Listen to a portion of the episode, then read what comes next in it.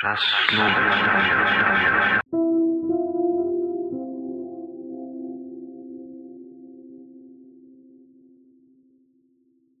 Kiedy poziom traumy i nieświadomego zbierania doświadczeń dobiega końca, kraczamy na ścieżkę świadomej obecności. Nadajemy kierunek swojego wzrostu, wytrwałości i cierpliwości, która doprowadza nas do kolejnego punktu zwrotnego, w którym zaczynamy autentycznie emanować energią. Z tej drogi nie ma już odwrotu. Co zobaczone nie da się odzobaczyć. W pasji rozpoznasz swoje powołanie.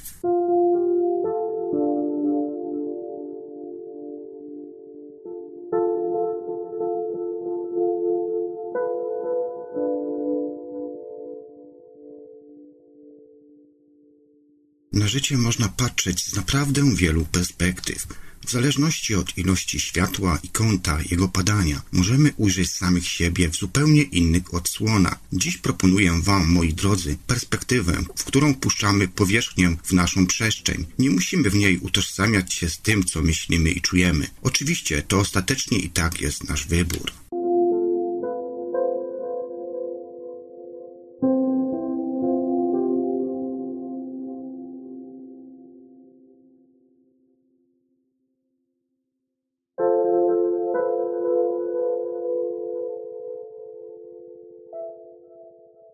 Witajcie bardzo gorąco i serdecznie, drodzy słuchacze, w kolejnej już 42 części audycji Czas Snu. Dzisiaj tematem audycji Czasu Snu będzie moja droga do zrozumienia siebie i gościem specjalnym będzie Wojciech Bajer. Jest to osoba, doświadczacz, który miał swoją drogę doprowadziła ona go do takiego momentu, w jakim jest dziś obecnie. Ale o tej historii oczywiście opowie nam Wojtek, bo najlepiej, jeżeli ktoś to będzie mówił osobiście, a nie będę czytał z kartki, czy jakieś historie zaczerpnięte z internetu. Wojtkiem się już łączyłem przed audycją, także dajcie mi sekundkę, ja się tylko z Wojtkiem połączę i wchodzimy na live. I wszelkie informacje oczywiście udzielę wam już pod koniec audycji, takie parafialne, z tego względu, że nie chcę też trzymać za długo mojego gościa.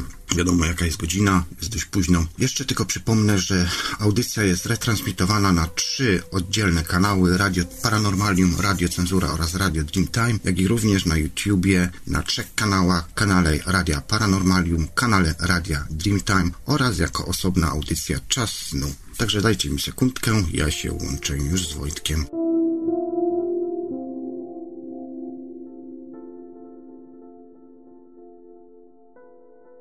Cześć Wojtku. Witaj, witaj. Witaj, witaj bardzo serdecznie. Bardzo Ci dziękuję, że zgodziłeś się na udział w mojej audycji, ponieważ Twoja historia mnie naprawdę urzekła. Tak jak na wykładzie na 13 konwencie wiedzy alternatywnej polecieliśmy, poleciałeś Ty ze spontanu, tak dzisiaj obydwoje będziemy Was, będziemy lecieć, będziemy lecieć na spontanie. Przepraszam bardzo, ale tu Iwelios mi jeszcze wysyła informacje, więc trochę się zdekoncentrowałem. E, Wojtku, przywitaj się z gośćmi. Jasne, jasne. Witam, wszyscy, witam wszystkich słuchaczy, witam e, Ciebie Grzechu. Witam. Dobry wieczór. Wieczór. Dobry, dobry wieczór. Słuchaj Wojtku, chciałbym, abyśmy dzisiaj porozmawiali w mojej audycji w kontekście oczywiście Twoich doświadczeń. Jakie to były doświadczenia i co żeś doświadczał oraz no, ostrzeżenia, bo jednak jakiś ten bagaż doświadczeń zdobyłeś, prawda? Dzisiaj chodzisz i jeździ, chodzisz na różne prelekcje, na wykłady oraz jeździsz po Polsce i mówisz po prostu, zresztą masz też swój kanał, także też o tym byś mógł powiedzieć nam troszkę. Jaka była ta Twoja droga i do czego Cię ona do dzisiaj doprowadziła?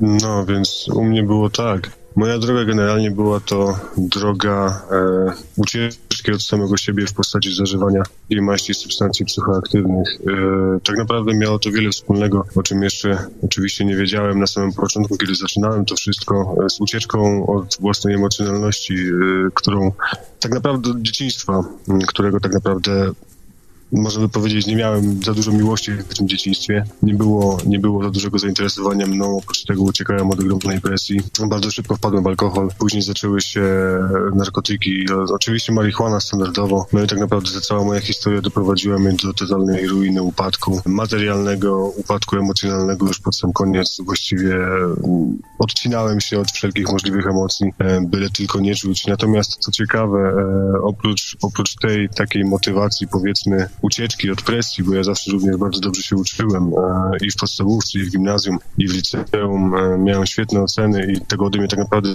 wymagano.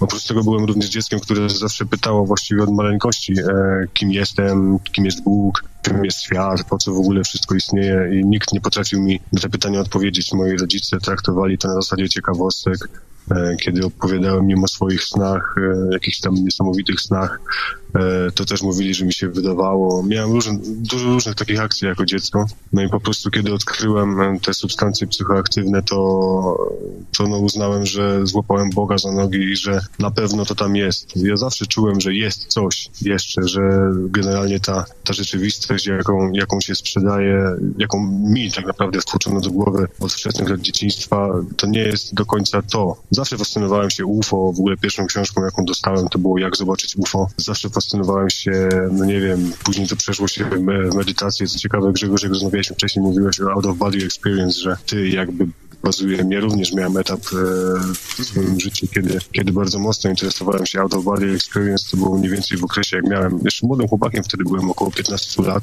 Czy było to twoje takie naturalne, naturalne doświadczanie tego, czy ty się tego raczej uczyłeś? Wiesz co, mm, ja zacząłem, jak się tylko dowiedziałem, że coś takiego jest możliwe, to zacząłem bardzo ostro trenować, ale to po prostu wręcz e, tak czułem, że to jest to znowu, no nie? Mhm. Bardzo mocno trenowałem oczywiście po tych wszystkich OB forach, w ogóle należałem bardzo aktywnie do OB społeczności w tamtym momencie mm. polskiej, jeździłem na zloty i tak dalej. E, tak, trenowałem, ale po kilku miesiącach zaczynałem mieć po prostu bardzo poważne, że tak powiem, efekty. E, dochodziło do tego, że po prostu przez cały miesiąc, przez kilka miesięcy z rzędu potrafiłem mieć co noc paraliże przysenne zupełnie spontanicznie mm. i w pewnym momencie przestałem to absolutnie, absolutnie kontrolować, że nawet już tego nie chciałem, bo zacząłem się tego bać, bo to dosłownie zaczęło mnie atakować już wtedy, więc jakby już chciałem tego zrezygnować, a nie mogłem. I tak naprawdę do tej pory jeszcze doznaję czasem paraliży przysennych, które mi się zdarzają zupełnie spontanicznie. No tak, i to, to się rozwijało wraz z tą moją historią. Ale co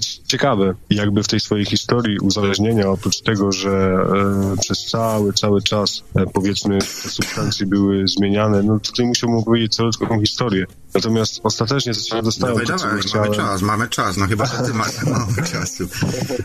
dobra, dobra, to ja może zacznę od początku. Wiesz co, to, to jest bardzo jasne. ciekawe generalnie, że, że, że, że, że e, nie spodziewałem się może tak, że będziemy rozmawiać dzisiaj i skupiać się na tym temacie, nie? Mhm. E, bo ja po tym właśnie konwencie, na którym dałem ten wykład, e, spotkałem się z takim e, facetem, który, który powiedział mi bardzo ciepłe słowa, żebym ja po prostu to wszystko spisał, te swoje doświadczenia. Ja wcześniej to robiłem, natomiast nigdy nie spisywałem tego w takiej formie, w jakiej teraz zacząłem to robić i... Co, Wojtku, ja, myślę, ja myślę jeszcze, że nawet to jest też dość dobrą formą terapii, ponieważ to, że mówisz o tym ludziach, o tych doświadczeniach, dla jednych będzie to jakby też ostrzeżenie, ale z drugiej strony też jest informacja dla nas wszystkich, tak samo jak ja informuję ludzi o tych doświadczeniach, tylko że ja raczej staram się mówić w kontekście dobrym, tak, ponieważ no ja nie doświadczam OB złego. Dla mnie to jest cały czas nauka, mhm. doświadczenie, natomiast z tego, co widzę i zorientowałem się z tych twoich opowieści, wynika to, że po prostu czasami to pragnienie emocjonalne może być tak duże, że może nas troszkę zaprowadzić na skraj przepaści i po OB może nastąpić jeszcze coś innego. Mhm. No, tak, tak. Fajnie, że powiedziałeś o tym pragnieniu, bo e, wiesz, tak naprawdę ta intencja, z którą ja zaczynałem, czyli to pragnienie, pragnienie jakby do, docieczenia, mm, czy że chciałem dociec po prostu, po co tutaj jestem, jaki jest sens życia, no nie? Kurczę, tak, tak się zastanawiam, że to naprawdę e, było we mnie okrutnie silne, bo jako kilkulatek już się nad tym zastanawiałem i, i, i nie potrafiłem znaleźć tej odpowiedzi nigdzie. I to pragnienie jest ze mną do teraz, tylko że zupełnie narzędzia, których, z których korzystam, się zmieniły i moja świadomość się zmieniła. Jestem bogatszy, po stokroć bogatszy o, o przeróżne doświadczenia, których doświadczyłem tak naprawdę na własnej skórze e, i na tym teraz bazuję. E, wiesz, też mam w sobie takie ogromne poczucie, że moje doświadczenie, które już teraz zostało doświadczone i od którego ja teraz powoli mogę się dystansować i na jego podstawie budować jakby nowego siebie, może pomóc ludziom i też mam w sobie to pragnienie, żeby się tym dzielić. I to jest, jakby ostatnio odkryłem, że to jest równowaga dla mojej egocentrycznej natury, tak naprawdę służba innym i ja zawsze chciałem mówić do ludzi, zawsze chciałem się dzielić tym, co przeżywam, bo od początku jakoś czułem, że to jest, kurczę, to jest może nie niezwykłe, ale że to jest takie, że, że po prostu lecę po bandzie, no nie? Że, że przecieram jakiś szlak, że, że, że to jest na grubo, się, że, to, że to wszystko się dzieje na grubo, nie? I ja już tak naprawdę chciałem napisać książkę o tym, że narkotyki mogą coś tam, wiesz, poodkrywać i tak dalej. To była moja prawda na tamten moment, natomiast dopiero teraz jakby z tej perspektywy, w której jestem, e, mogę tą prawdę oprzeć o coś. No nie, już nie jestem tym zażyganym, zaćpanym gościem, który leży w rowie, wyjdzie z tego rowu i będzie za przeproszeniem gadał o, nie wiem, o, o o świecie, o rzeczywistości, do tego też dojdę, no nie? Tylko jestem człowiekiem, który po prostu zamknął pewną historię swojego życia, która doprowadziła go do prawdy o tym, że autentycznie tam, gdzie przez 13 lat, tam 15 lat szukał, tam nie ma czego szukać, nie? Moje, moje doświadczenie jest w skrócie takie, że doświadczyłem jakby tej całej swojej historii jedynie po to, żeby się doświadczyć, żeby się dowiedzieć, gdzie tak naprawdę nie szukać i gdzie tego nie ma, tego czego szukam, co nie? Jeden z słuchaczy na czacie napisał Jack, pseudonimie Jack. Po to się właśnie wcielamy, aby doświadczać. I dokładnie to, co powiedziałeś ty przed chwilką. No tak, po to się, po to się wcielamy, żeby doświadczać, tak trochę, trochę ciągnąć tą ideę. No, jeszcze, jeszcze w ogóle, bo nie skończyłem e, tego pierwszego wątku, że właśnie dzisiaj, e, bo zacząłem pisać książkę e, i bardzo intensywnie zacząłem ją pisać, jakby, no to jest, to nie wiem, to jest strumień świadomości. Mam, mam wrażenie, że ona już jest napisana po prostu, tylko teraz to przelewam na papier, że moje życie samo napisało to i to już jest w moim sercu, ma jakąś tą zwartą formę, teraz tylko się przelewa w zdania i, i słowa i właśnie dzisiaj o tym pisałem, wiesz? Właśnie dzisiaj pisałem jakby najtrudniejszy dla mnie, dla mnie, dla mnie rzeczy o, o tej ostatecznej, o tym, o tym ostatecznym moim upadku, czyli tej ostatecznej, powiedzmy to, bani, psychozie totalnej, e, w której ja już byłem tak poodcinany od rzeczywistości, że wszystkie, wszystkie rzeczy, które widziałem w swojej pięciu zmysłowej rzeczywistości miały znaczenia we mnie, no nie, że ta prawda była na tyle wygimnastykowana i pozmieniana, że to już nic nie miało wspólnego z rzeczywistością, a mimo to ja dalej w to brnąłem. Więc to może ja, jak mamy, jak mamy chwilkę, to może ja zacznę od początku, jak to było i staram się to w miarę streścić, żeby, ja, żeby słuchacze ja też myślę, że bardzo, bardzo chętnie posłuchamy twojej historii. Ja twoją historię co prawda znałam z wykładów, natomiast słuchacze tutaj nie, nie znają. Już ci teraz mogę powiedzieć na wstępie, że słucha nas około ponad 70, około 80 osób. No, to super, to witam wszystkich raz jeszcze. No, no dobra, no. no to, to, to polecimy w, takie, w takim razie, tak, zaczynamy. A ja się też e... w twoje, w twoje wypowiedzi i ewentualnie będę dodawał pytania jakieś. Jasne, jasne. Jakby co, co możesz przerywać, nie, nie ma żadnego problemu. Nie tak, tak. Jeszcze tutaj, jeszcze tutaj e... informację dam słuchaczom, że mniej więcej za pół godzinki uruchomię Skype'a, także jeżeli ktoś również doświadczaczy albo by miał jakieś pytania, chciał do nas zadzwonić, to bardzo serdecznie zapraszam. No, no. A, dobra. Skype, Skype oczywiście to Radio Dreamtime. Radio Dreamtime spisane z małej litery razem. Proszę, możesz zaczynać. No, no to lecimy. E, lecimy. No więc tak jak już mówiłem, jak już mówiłem o tym swoim dzieciństwie, zawsze byłem e, takim dzieckiem, które pytało o te rzeczy, a nikt mu nie potrafił tego wyjaśnić. No i bardzo szybko nauczyłem się, to znaczy byłem również wychowywany w systemie kar i nagród, tak dość, dość mocno, e, więc no, wchodziła tam w, w rolę przemoc fizyczna, trochę przemocy psychicznej. Oczywiście moi rodzice na ten moment wiem, że starali się mnie wychować najlepiej jak potrafili, że to wcale nie jest ich wina, że wychowali mnie tak jak wychowali, tylko oni sami zostali po prostu w pewien sposób uwarunkowani przez swoich rodziców i taka jest natura systemu, w którym się rodzimy, tej rzeczywistości. Ja to nazywam nakładki na doświadczenie. E, kiedyś widziałem w tym samo zło i widziałem w sobie ofiarę, dzisiaj po prostu rozpoznaję to jako przezajebisty potencjał do doświadczania i że jest tutaj tyle możliwości do rozwoju i do dowiedzenia się, kim się jest i do odkrycia swojej natury, prawdy i wszystkiego, że to jest po prostu nieprawdopodobne. Natomiast no, ta perspektywa do mnie przyszła dopiero z czasem i musiałem swoje piekło po prostu przejść wzdłuż i wszerz, dosłownie. No więc tak, jak już mówiłem, byłem wychowywany w systemie zakazów i nakazów i bardzo szybko zrozumiałem i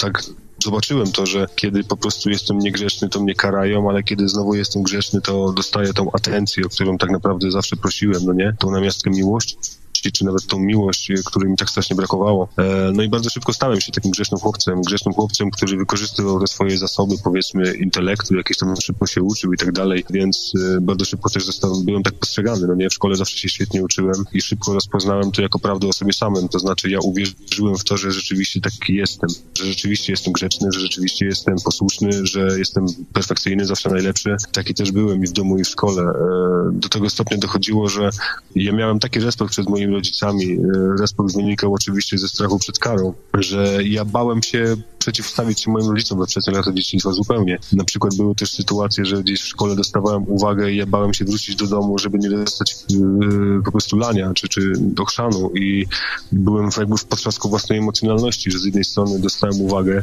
i strasznie się boję konsekwencji, ale z drugiej strony chcę uciekać, ale jak ucieknę, to będą jeszcze większe konsekwencje, więc jakby od dziecka się wkładałem taką niesamowitą presję. Yy, no i oprócz tego ta presja była związana również jakby ze szkołą, że no ja muszę być najlepszy, więc rodzice też do mnie wymagali, jak już pokazałem, że jestem najlepszy, to zawsze były wymagania, żeby być najlepszym. No i tak się to kulało, kulało, kulało, kulało.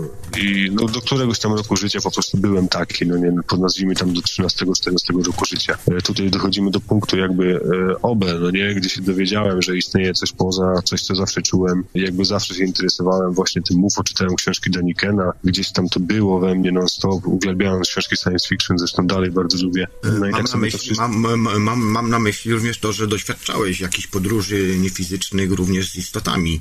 E, oczywiście, tak, tak, tak. To o to cię później tak, tak, pytam. Tak. Proszę, kontynuuj. Mhm. E, było tak, że doświadczałem również podróży z różnymi istotami, również jeszcze zanim, zanim zacząłem brać w ogóle to miałem w sobie jakąś taką ogromną tęsknotę, wiecie, za, za, za gwiazdami, no to myślę, że słuchaczom to jest bliskie tak naprawdę, bo nie jestem w tym odosobniony, mimo że przez większą część swojego życia myślałem, że jestem strasznie samotny w tym, co przeżywam i w tym, co czuję. Okazuje się, że nie, że to jest po prostu natura ludzka i, i, i no, ja mam, mam, mam takie zasoby, a nie inne, że po prostu używam swojego intelektu w takie, w takie, w takie, w takie, w takie sposoby, że zaprowadza mnie to do, do, do jakby hiperbolizowania swoich emocji, czyli że no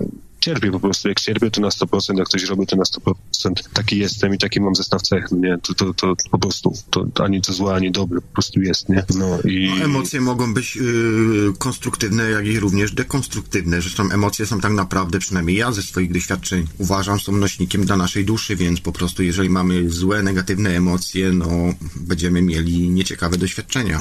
No i tutaj grzechu też dochodzimy do takiego momentu, jakby, który, który nadszedł po całym tym moim rozpoznaniu, że na ten moment na przykład. Ja w świecie, e, kiedy, po prostu biorę, biorę za siebie całą 100% odpowiedzialności, wtedy nawet te pozornie negatywne czy pozornie trudne emocje są dla mnie po prostu tylko bazą dla, dla nauki o sobie samym, że przestaję czuć, e, przestaję czuć, e, przestaję siebie ob, obciążać bądź obarczać za to, że czuję jakieś nie, nieprzyjemne czy trudne dla mnie rzeczy. Przestaję definiować je jako złe, bo uważam, że właśnie te trudne i te złe rzeczy dają mi najwięcej prawdy o mnie samym i to, to rozpoznałem tak naprawdę w procesie terapeutycznym i dzięki temu, dzięki, e, dzięki tym właśnie trudnym rzeczom, które przeżywam, to jest dla mnie dosłownie drogowskaz do tego, żeby stawać się lepszym człowiekiem w tym momencie. E, no ale nie byłoby tego rozpoznania bez historii, no nie? No, oczywiście. Którą przeżyłem. Oczywiście. Musisz, musiałeś no. czegoś doświadczyć, po prostu widocznie taki miałeś plan i tyle. Każdy ma inny plan. Tak, tak, tak. Aczkolwiek właśnie, no. wybrałeś sobie no hardkorową tak, no drogę. E, tak, tak, powiem ci, że tak. No i, i, mało brakło, znaczy było, było tak naprawdę dziesiątki sytuacji, gdzie już wisiałem na włosku, no nie, ale jakby teraz też mam takie doświadczenia, nazwijmy to mistyczne oczywiście, e, po, po zażyciu substancji, e, gdzie widziałem po prostu ten szereg przyczynowo-skutkowy i to była, no, to było, to, to jest uczucie graniczące z pewnością, z taką wiedzą, to jest coś, czego tak naprawdę nie da się opisać słowami. Myślę, że i ty, i słuchacze mamy jak, mają jakieś doświadczenia e, innych stanów świadomości po substancjach psychoaktywnych, więc mogą w pewnym sensie się utożsamiać z tym wszystkim. Natomiast no, to jest takie poczucie pewności, że wszystko, nic nie mogło się wydarzyć mhm. inaczej. Mam nie? takie pytanie e, jeszcze. Czy w swoich tak. doświadczeniach dochodziłeś do takiego punktu, ja to nazywam pokój operatora? Czy widziałeś siebie po drugiej stronie e, jakby w manifestacji niefizycznej, który ma wpływ na to, co się tutaj dzieje w tej rzeczywistości? No, wiesz co, Grzechu, Mm, myślę, że tak. Mhm. Myślę, że tak. Natomiast y, w moich, kurczę, trudno to powiedzieć w wizjach, bo to już było moje życie. To była moja rzeczywistość codzienna. E, ja dosłownie kiedyś, kiedyś miałem takie doświadczenie. E, ja to opisałem e, u siebie i opisywałem to jako po prostu zrywanie kolejnych zasłon, dosłownie kolejnych zasłon to też było to przeintelektualizowane przeze mnie i nie, nie chcę tutaj wchodzić teraz w cały swój świat, bo musiałbym naprawdę poświęcić mnóstwo czasu. Natomiast mhm. jakby ja zrozumiałem, że czy to jest pokój operatora, że ten wszechświat, którym ja doświadczam siebie, to znaczy, wiesz, e, jakby serwer Ziemi, nazwijmy to, jeżeli to jest doświadczenie, wszechświat doświadcza wszechświata od środka, no nie? Że to cały czas jestem ja po prostu, że to wszystko to jestem ja, tylko w różnych, w różnych jakby nakładkach, w różnych odsłonach, że to też mam takie doświadczenia ogromnej, totalnej samotności i poczucie, że w ogóle wszystko to jestem tylko i wyłącznie ja, że jakby w swoim świecie, wiesz, e, nie ma innej czującej osoby niż ja, że każda emocja, jaka kiedykolwiek zostanie doświadczona, ona jest moją emocją i tylko moją. Czyli wszechświat kosmos to tak naprawdę ty.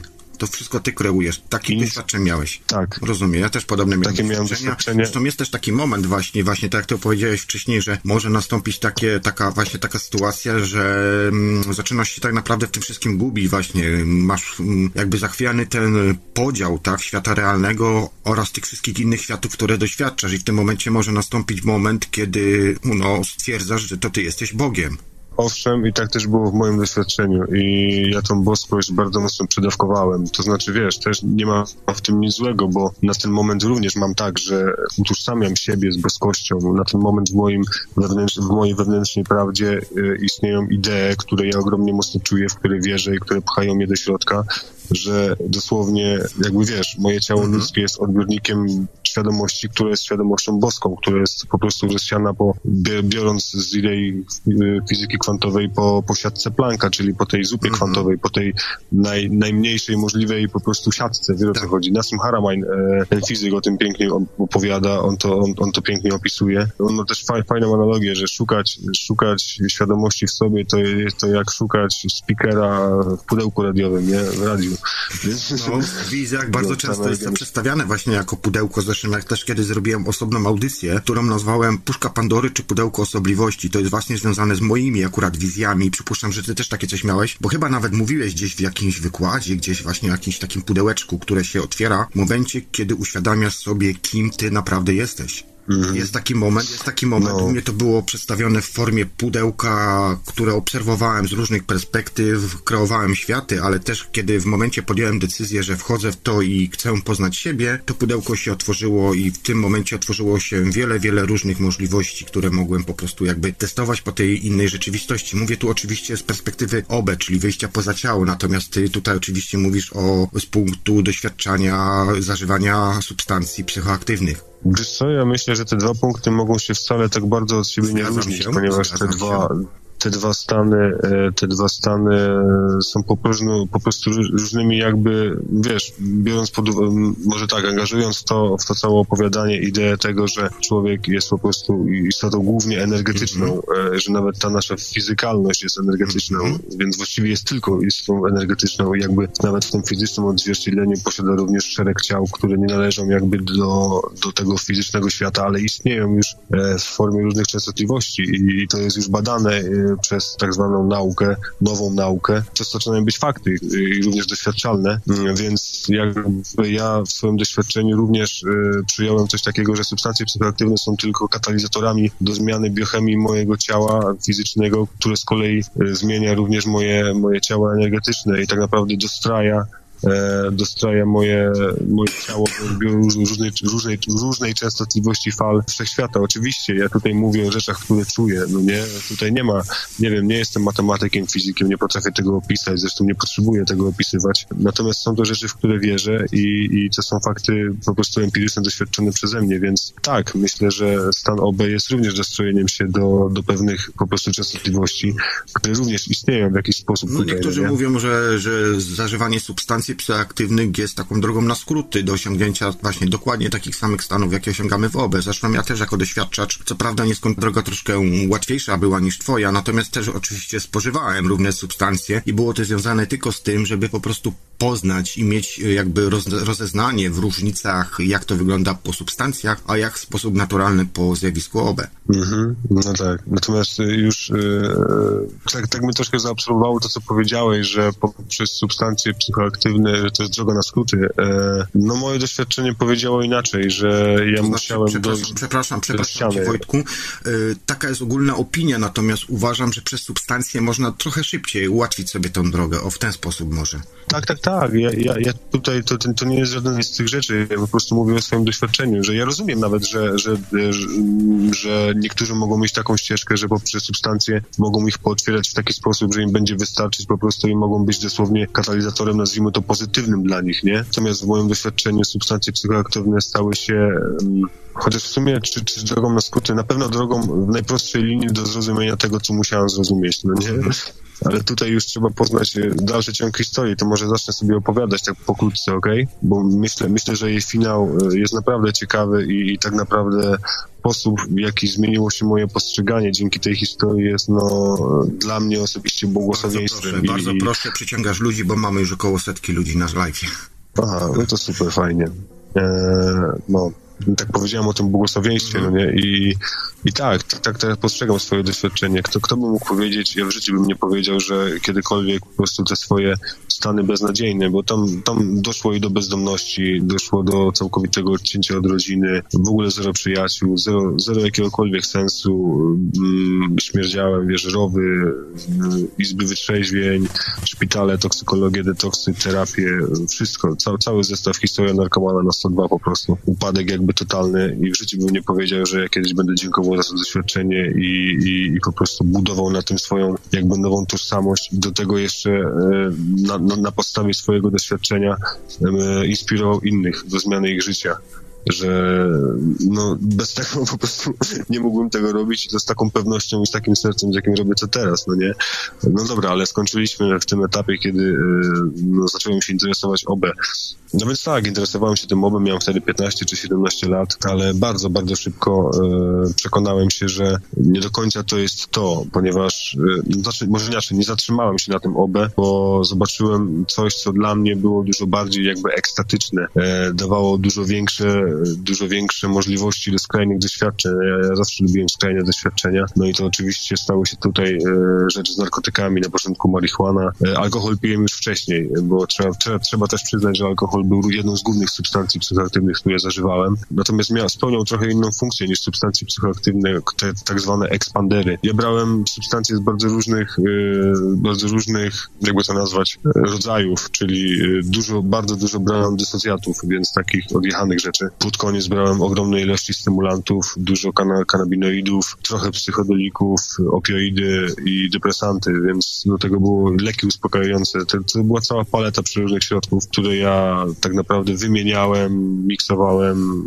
było tego mnóstwo. E, w każdym razie no, poznałem tą marihuanę w liceum i już wiedziałem, że, że to jest to, no nie? No i tak, skończyłem sobie liceum. Oczywiście Ale to też, Wojtku, jak opowiadasz, to też tak trochę wiesz, mm, e, no z jednej strony człowiek, który osiąga bardzo dobre oceny, dobrze się uczy, a wpada w to środowisko.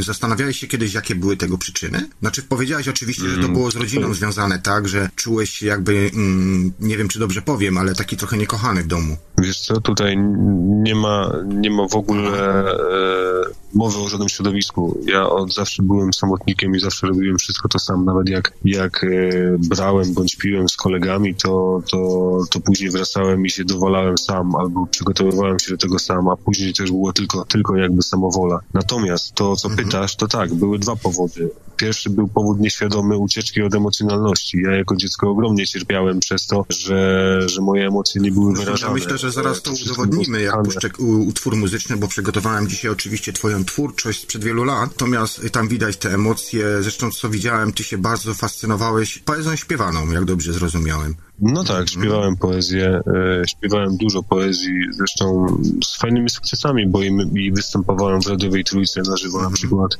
e, i w, te, w teatrach krakowskich występowałem. E, no generalnie byłem jakby człowiekiem, który może coś osiągnąć, tak się o nim mówiło, no nie, że i, i artystycznie i ogólnie życiowo, że no rokowałem, że tak powiem, no nie. Dobrze, dobrze, Wojtku, to poczekaj, zatrzymajmy się na tym etapie, to w takim razie ja puszczę jakiś jeden utwór twój i będziemy kontynuować kontynuować po tym utworku, dobrze?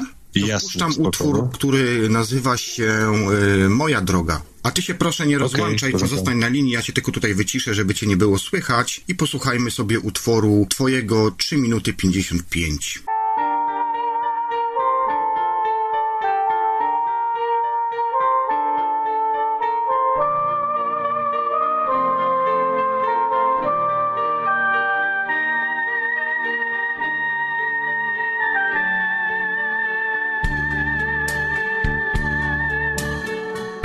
białych zim, w białych wierszach, w złotych sierpnia pokojach, moja miłość największa, nie wie nic, że jest moja.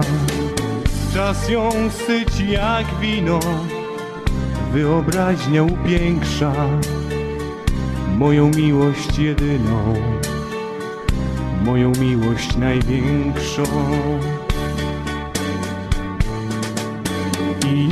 Powiem jej, broń Boże, nie powiem nic umyślnie, bo póki milczę, to ją mnożę, gdy wyznam wszystko pryśnie. Więc nie wyśpiewam mej miłości, niech nie wie, co się dzieje i nieświadoma swej piękności, niech w myślach mych pięknieje.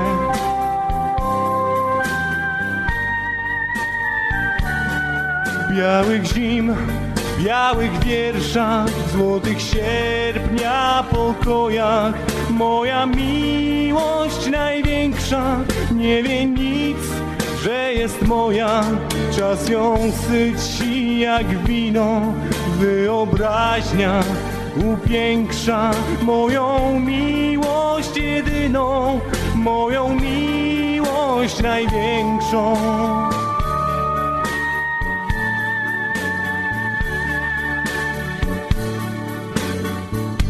Może kiedyś po latach jednak szepnę nieśmiało. Kiedyś tamtego lata strasznie panią kochałem.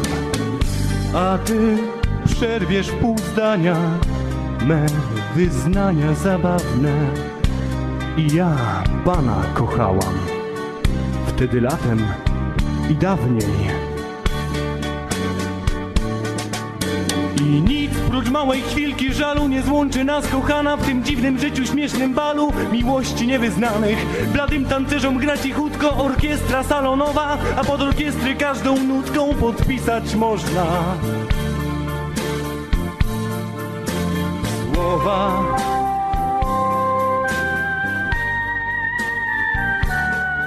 Białych zim, białych wierszach, złotych sierpnia pokojach. Moja miłość największa nie wie nic, że jest moja. No i jesteśmy już z powrotem. Wojtku, jesteś po drugiej stronie? Halo, halo. Jesteś, sorry, przepraszam, moja wtopa, zapomniałem sobie tutaj przełączyć. No to co, kontynuujmy w takim razie, w takim razie te wątki, które rozpoczęliśmy przed utworem muzycznym. Bardzo piękny utwór zresztą, sprzed wielu, wielu lat, chyba No. ośmiu czy dziewięciu. Tak, tak, tak. Ja nagrałem ten utwór u siebie w domu. Pieniądze, które dostałem e, z nagrody artystycznej e, przeznaczonej ze środków burmistrza mojego miasta, co ciekawe, nie? To zrobiłem sobie takie domowe studio. Mhm. No, no dobra, więc jestem w liceum i, i, i palę sobie tą, tą trawkę czasem. Trochę patologicznie zaczy, zaczynam pić, bo, bo już upijam się sam w tygodniu. E, no i pojechałem na studia i tam tak naprawdę zupełnie mi odpaliło. Zerwałem się ze smyczy i, i w sumie zacząłem karać. Oczywiście trochę będę mówił z perspektywy, którą już teraz mam. E, wtedy nie byłem tego świadomy. Myślałem po prostu, że jadę na studia prowadzić studenckie życie, a teraz widzę, że e, w momencie, kiedy prze- przestałem czuć tą presję jakby rodzinnego domu, to zacząłem karać rodziców za to, że nigdy e, nie dali mi to, czego, czego, czego potrzebowałem i karać siebie za to, że mm, nie jestem wystarczająco dobry, żeby, żeby zasługiwać na miłość moich rodziców. To są, to są bardzo pokręcone sprawy, ale na, na najgłębszym poziomie tak to właśnie działa. To, to wszystko działa podświadomie i, i długo mi zajęło, zanim doszedłem do tak prostych w sumie wniosków. E, Musiałem się w sumie odkodować ze wszystkich jakby naleciałości, które w sobie zakodowałem przez okres tego e, aktywnego uzależnienia. No i oczywiście dodatkowo dochodził boost w postaci fascynacji tymi innymi stanami świadomości. Nawet teraz, jak, jak ci o tym opowiadam, to pewnie masz wrażenie, jak i słuchacze mogą mieć wrażenie, że jak o tym mówię, to po prostu czuć tę fascynację, nie? Mhm. Tak? E, bo to jest, dla mnie, to jest dla mnie fascynujące, po prostu te rzeczy, które ja przeżywałem, mm, no tego się nie da opowiedzieć, nie?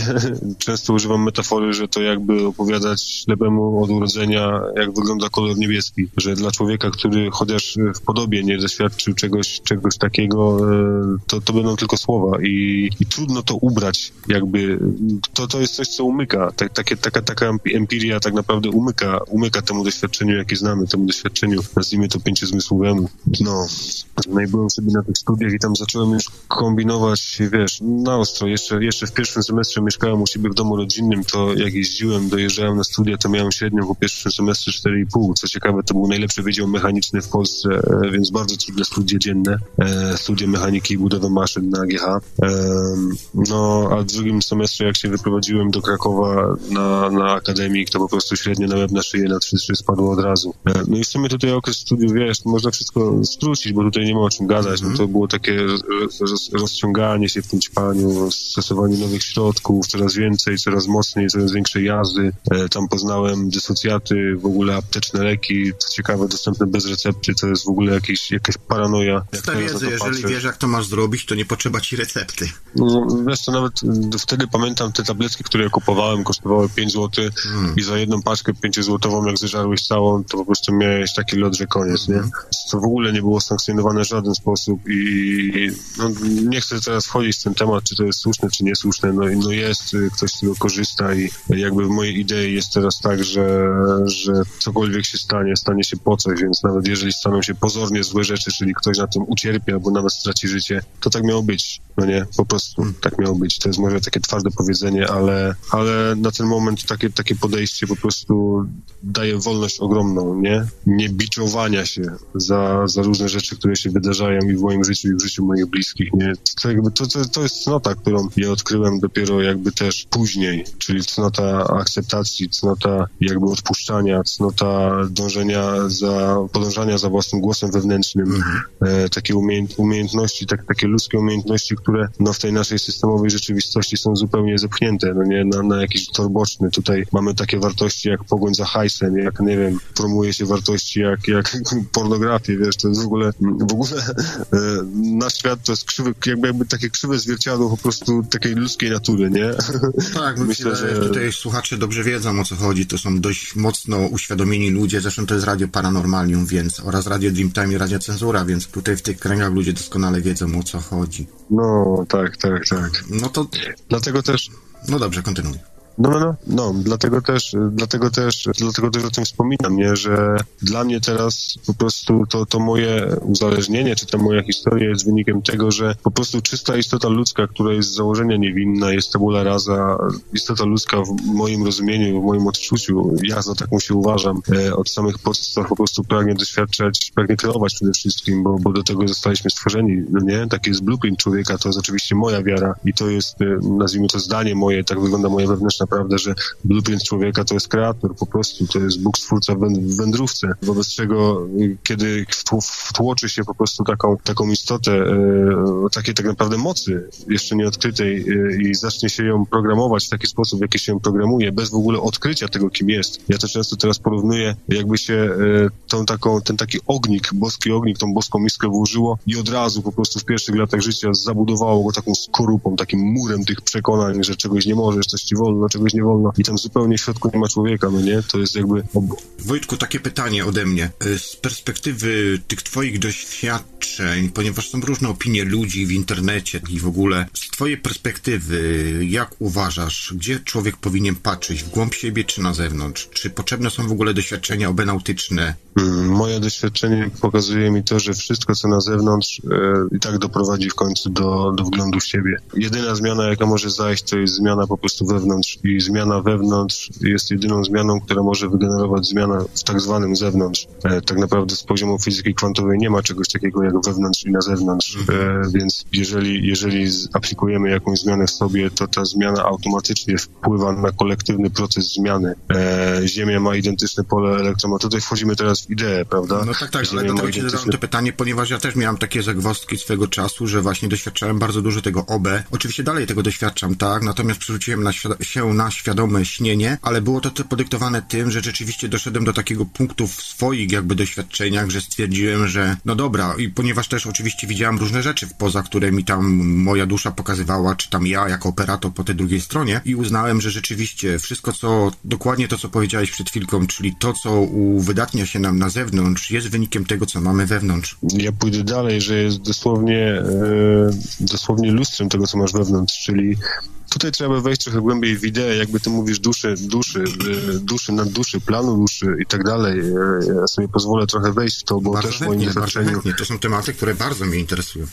Zresztą przed nami powinna być, miała być audycja, która miała być świat oczami duszy. Niestety dzisiaj Sławek nie dał rady, dlatego ja przyjmuję pałeczkę po Sławku również. Bardzo proszę, bardzo proszę, jeżeli chcesz, możemy rozwijać, nawet do rana siedzieć. No nie, przesadzam. Halo, halo? Jestem, jestem. Jestem. Halo, halo.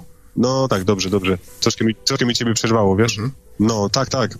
No więc dobrze, e, ja tylko powiem na wstępie, że trochę, trochę przestaję, przestaję czuć jakby taką ogólnie potrzebę, żeby mówić o ideach jakichkolwiek, bo, bo ja to, co zacząłem robić, to nie zacząłem, mm, moje doświadczenie nie- nie doprowadziło mnie do punktu odkrycia jakiejś idei, która jest po prostu e, uniwersalna dla wszystkich. Głęboko wierzę, że każdy człowiek, każdy człowiek jest niejako, każdy człowiek musi otworzyć swój zamek i swoim życiem buduje klucz do tego zamka, więc które działają u mnie nie Znaleźć będą... po prostu odpowiedni kluczyk. Ja to zawsze na to mówię. Tak, tak, A tak. ten proces Rzeczy, czasami rzeczywiście mnie- może, może trwać dłuż, długo, u mnie to parę lat trwało. No, Ale jak już no, trafisz no. ten kluczyk, odpowiednio dopasujesz pewne różne rzeczy, elementy w tam, w tym innym już świecie, w poza na przykład, no to rzeczywiście jak już trafiasz, to to się otwiera ta puszka tak zwana Pandory, jak ja to kiedyś nazwałem i otwierają się wszelkie możliwości, ale to jest oczywiście doświadczenie, tak, które ma nam pomóc y, jakby też i w zrozumieniu siebie, no.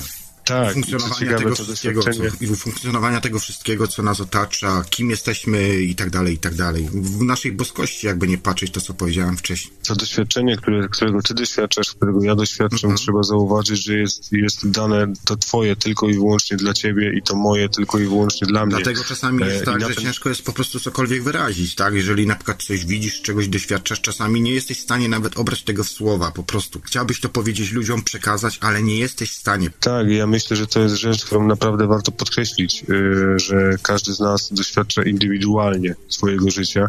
To jest też tak naprawdę droga, którą ja teraz obrałem, e, nazwijmy to w inspirowaniu no nie, innych. Ja nigdy nie użyję słowa, że ja ludzi uświadamiam, czy ja e, cokolwiek robię z ludźmi. Ja po prostu opowiadam swoją historię życia, opowiadam to, co się u mnie działo, opowiadam o swoich wnioskach i zachęcam ludzi do przezwyciężania swoich własnych traum, bo ten świat, generalnie ten system mm, tworzy nam z życia traumy w dużej, bardzo dużej mierze. Życie niby jest jakie jest i my jako właśnie istoty emocjonalne mamy w tym systemie taką tendencję do traumatyzowania wszystkich możliwych doświadczeń, więc e, jakby ten poziom traumy, który, który doświadczamy musi zostać przeżyty i w moim doświadczeniu był mi ten poziom traumy potrzebny jedynie do tego, e, żeby się przekonać, i tutaj, tutaj uwaga, bo to też są fajne słowa, nie? Do czego nie używać swojego umysłu. E, ja generalnie mam doświadczenia mówiące o, znaczy postawiłem swój umysł przed ścianą jakby przez, y, poprzez swoją psychozę.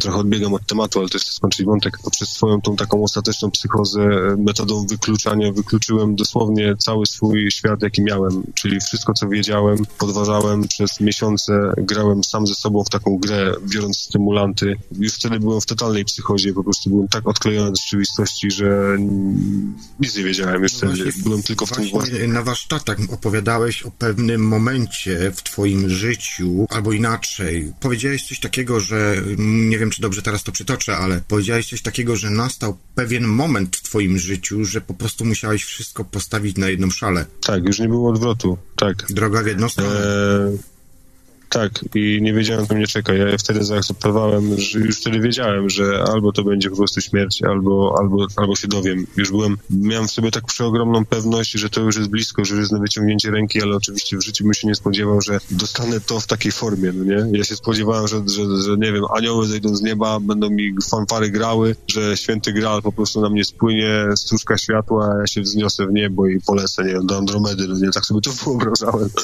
A, a przyszło, a przyszło takie doświadczenie, że mój umysł po, po, po wykluczaniu, po wykluczeniu, ja to teraz opis, staram się opisać w tej, w tej swojej książce, którą piszę, tak żeby to było jasne i czytelne krok po kroku, jak to się działo. Eee, Mógłbyś coś troszkę po opowiedzieć prostu- o tym doświadczeniu? Tak w skrócie Tak, oczywiście. tak, tak.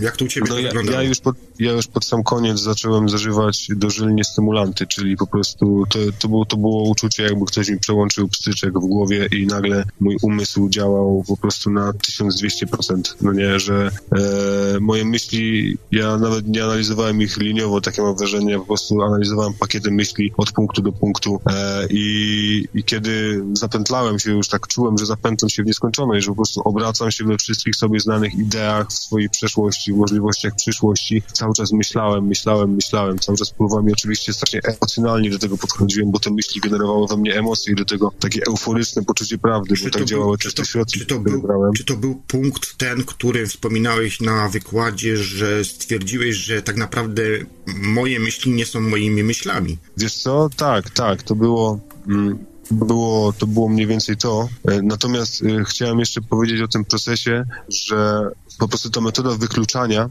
którą, którą jakby zastosowałem, e, doprowadziła do punktu, kiedy zostały mi tylko dwie rzeczy do wykluczenia, których za cholerę nie potrafiłem logicznie wyjaśnić. I dosłownie mój umysł utknął pułapce. To była, to była pułapka zastawiona przez sam umysł na siebie, nie? Że z jednej strony miałem nieskończoność, a z drugiej nicość i, i cała reszta była wykluczona, wiesz, że wszystko było podważone, że już nie miałem się do czego odnieść. Po jednej stronie miałem nielogiczną nieskończoność i nie, nie wiedziałem, jak do tego podejść, a po drugiej stronie miałem nielogiczną nicość. I to był moment y, też już sprzężony oczywiście z moim życiowym upadkiem, sprzężony z tym, że byłem wykończony fizycznie, że byłem bliski śmierci fizycznie. Wszystko się jakby zbiegło w czasie w moim życiu, że już byłem w ogóle bezdomny i że, i że siedziałem już wtedy w jakimś pokoju i to była kapsuła kosmiczna, którą ja orbitowałem, że wszyscy ludzie zniknęli, wiesz, to była taka totalna jazda psychoza ja wtedy uznałem, mój umysł się poddał po prostu, przestał szukać i to było takie moje stwierdzenie, aha, czyli tutaj tego nie ma, czyli musi istnieć jakaś zmienna, której nie biorę pod uwagę, czyli coś po prostu jest jeszcze, tylko gdzie to jest, nie? I to był moment, w którym ja doszedłem do tego i po prostu zrozumiałem. I to było takie poczucie, poczucie totalnej bezsilności, nie? Że, że, że, ja, nie, że, że, ja, że ja nie chcę już tego doświadczać, wiesz, bezsilności, beznadziei, że, że tutaj tego nie znalazłem i taka rozpacz czarna, no nie?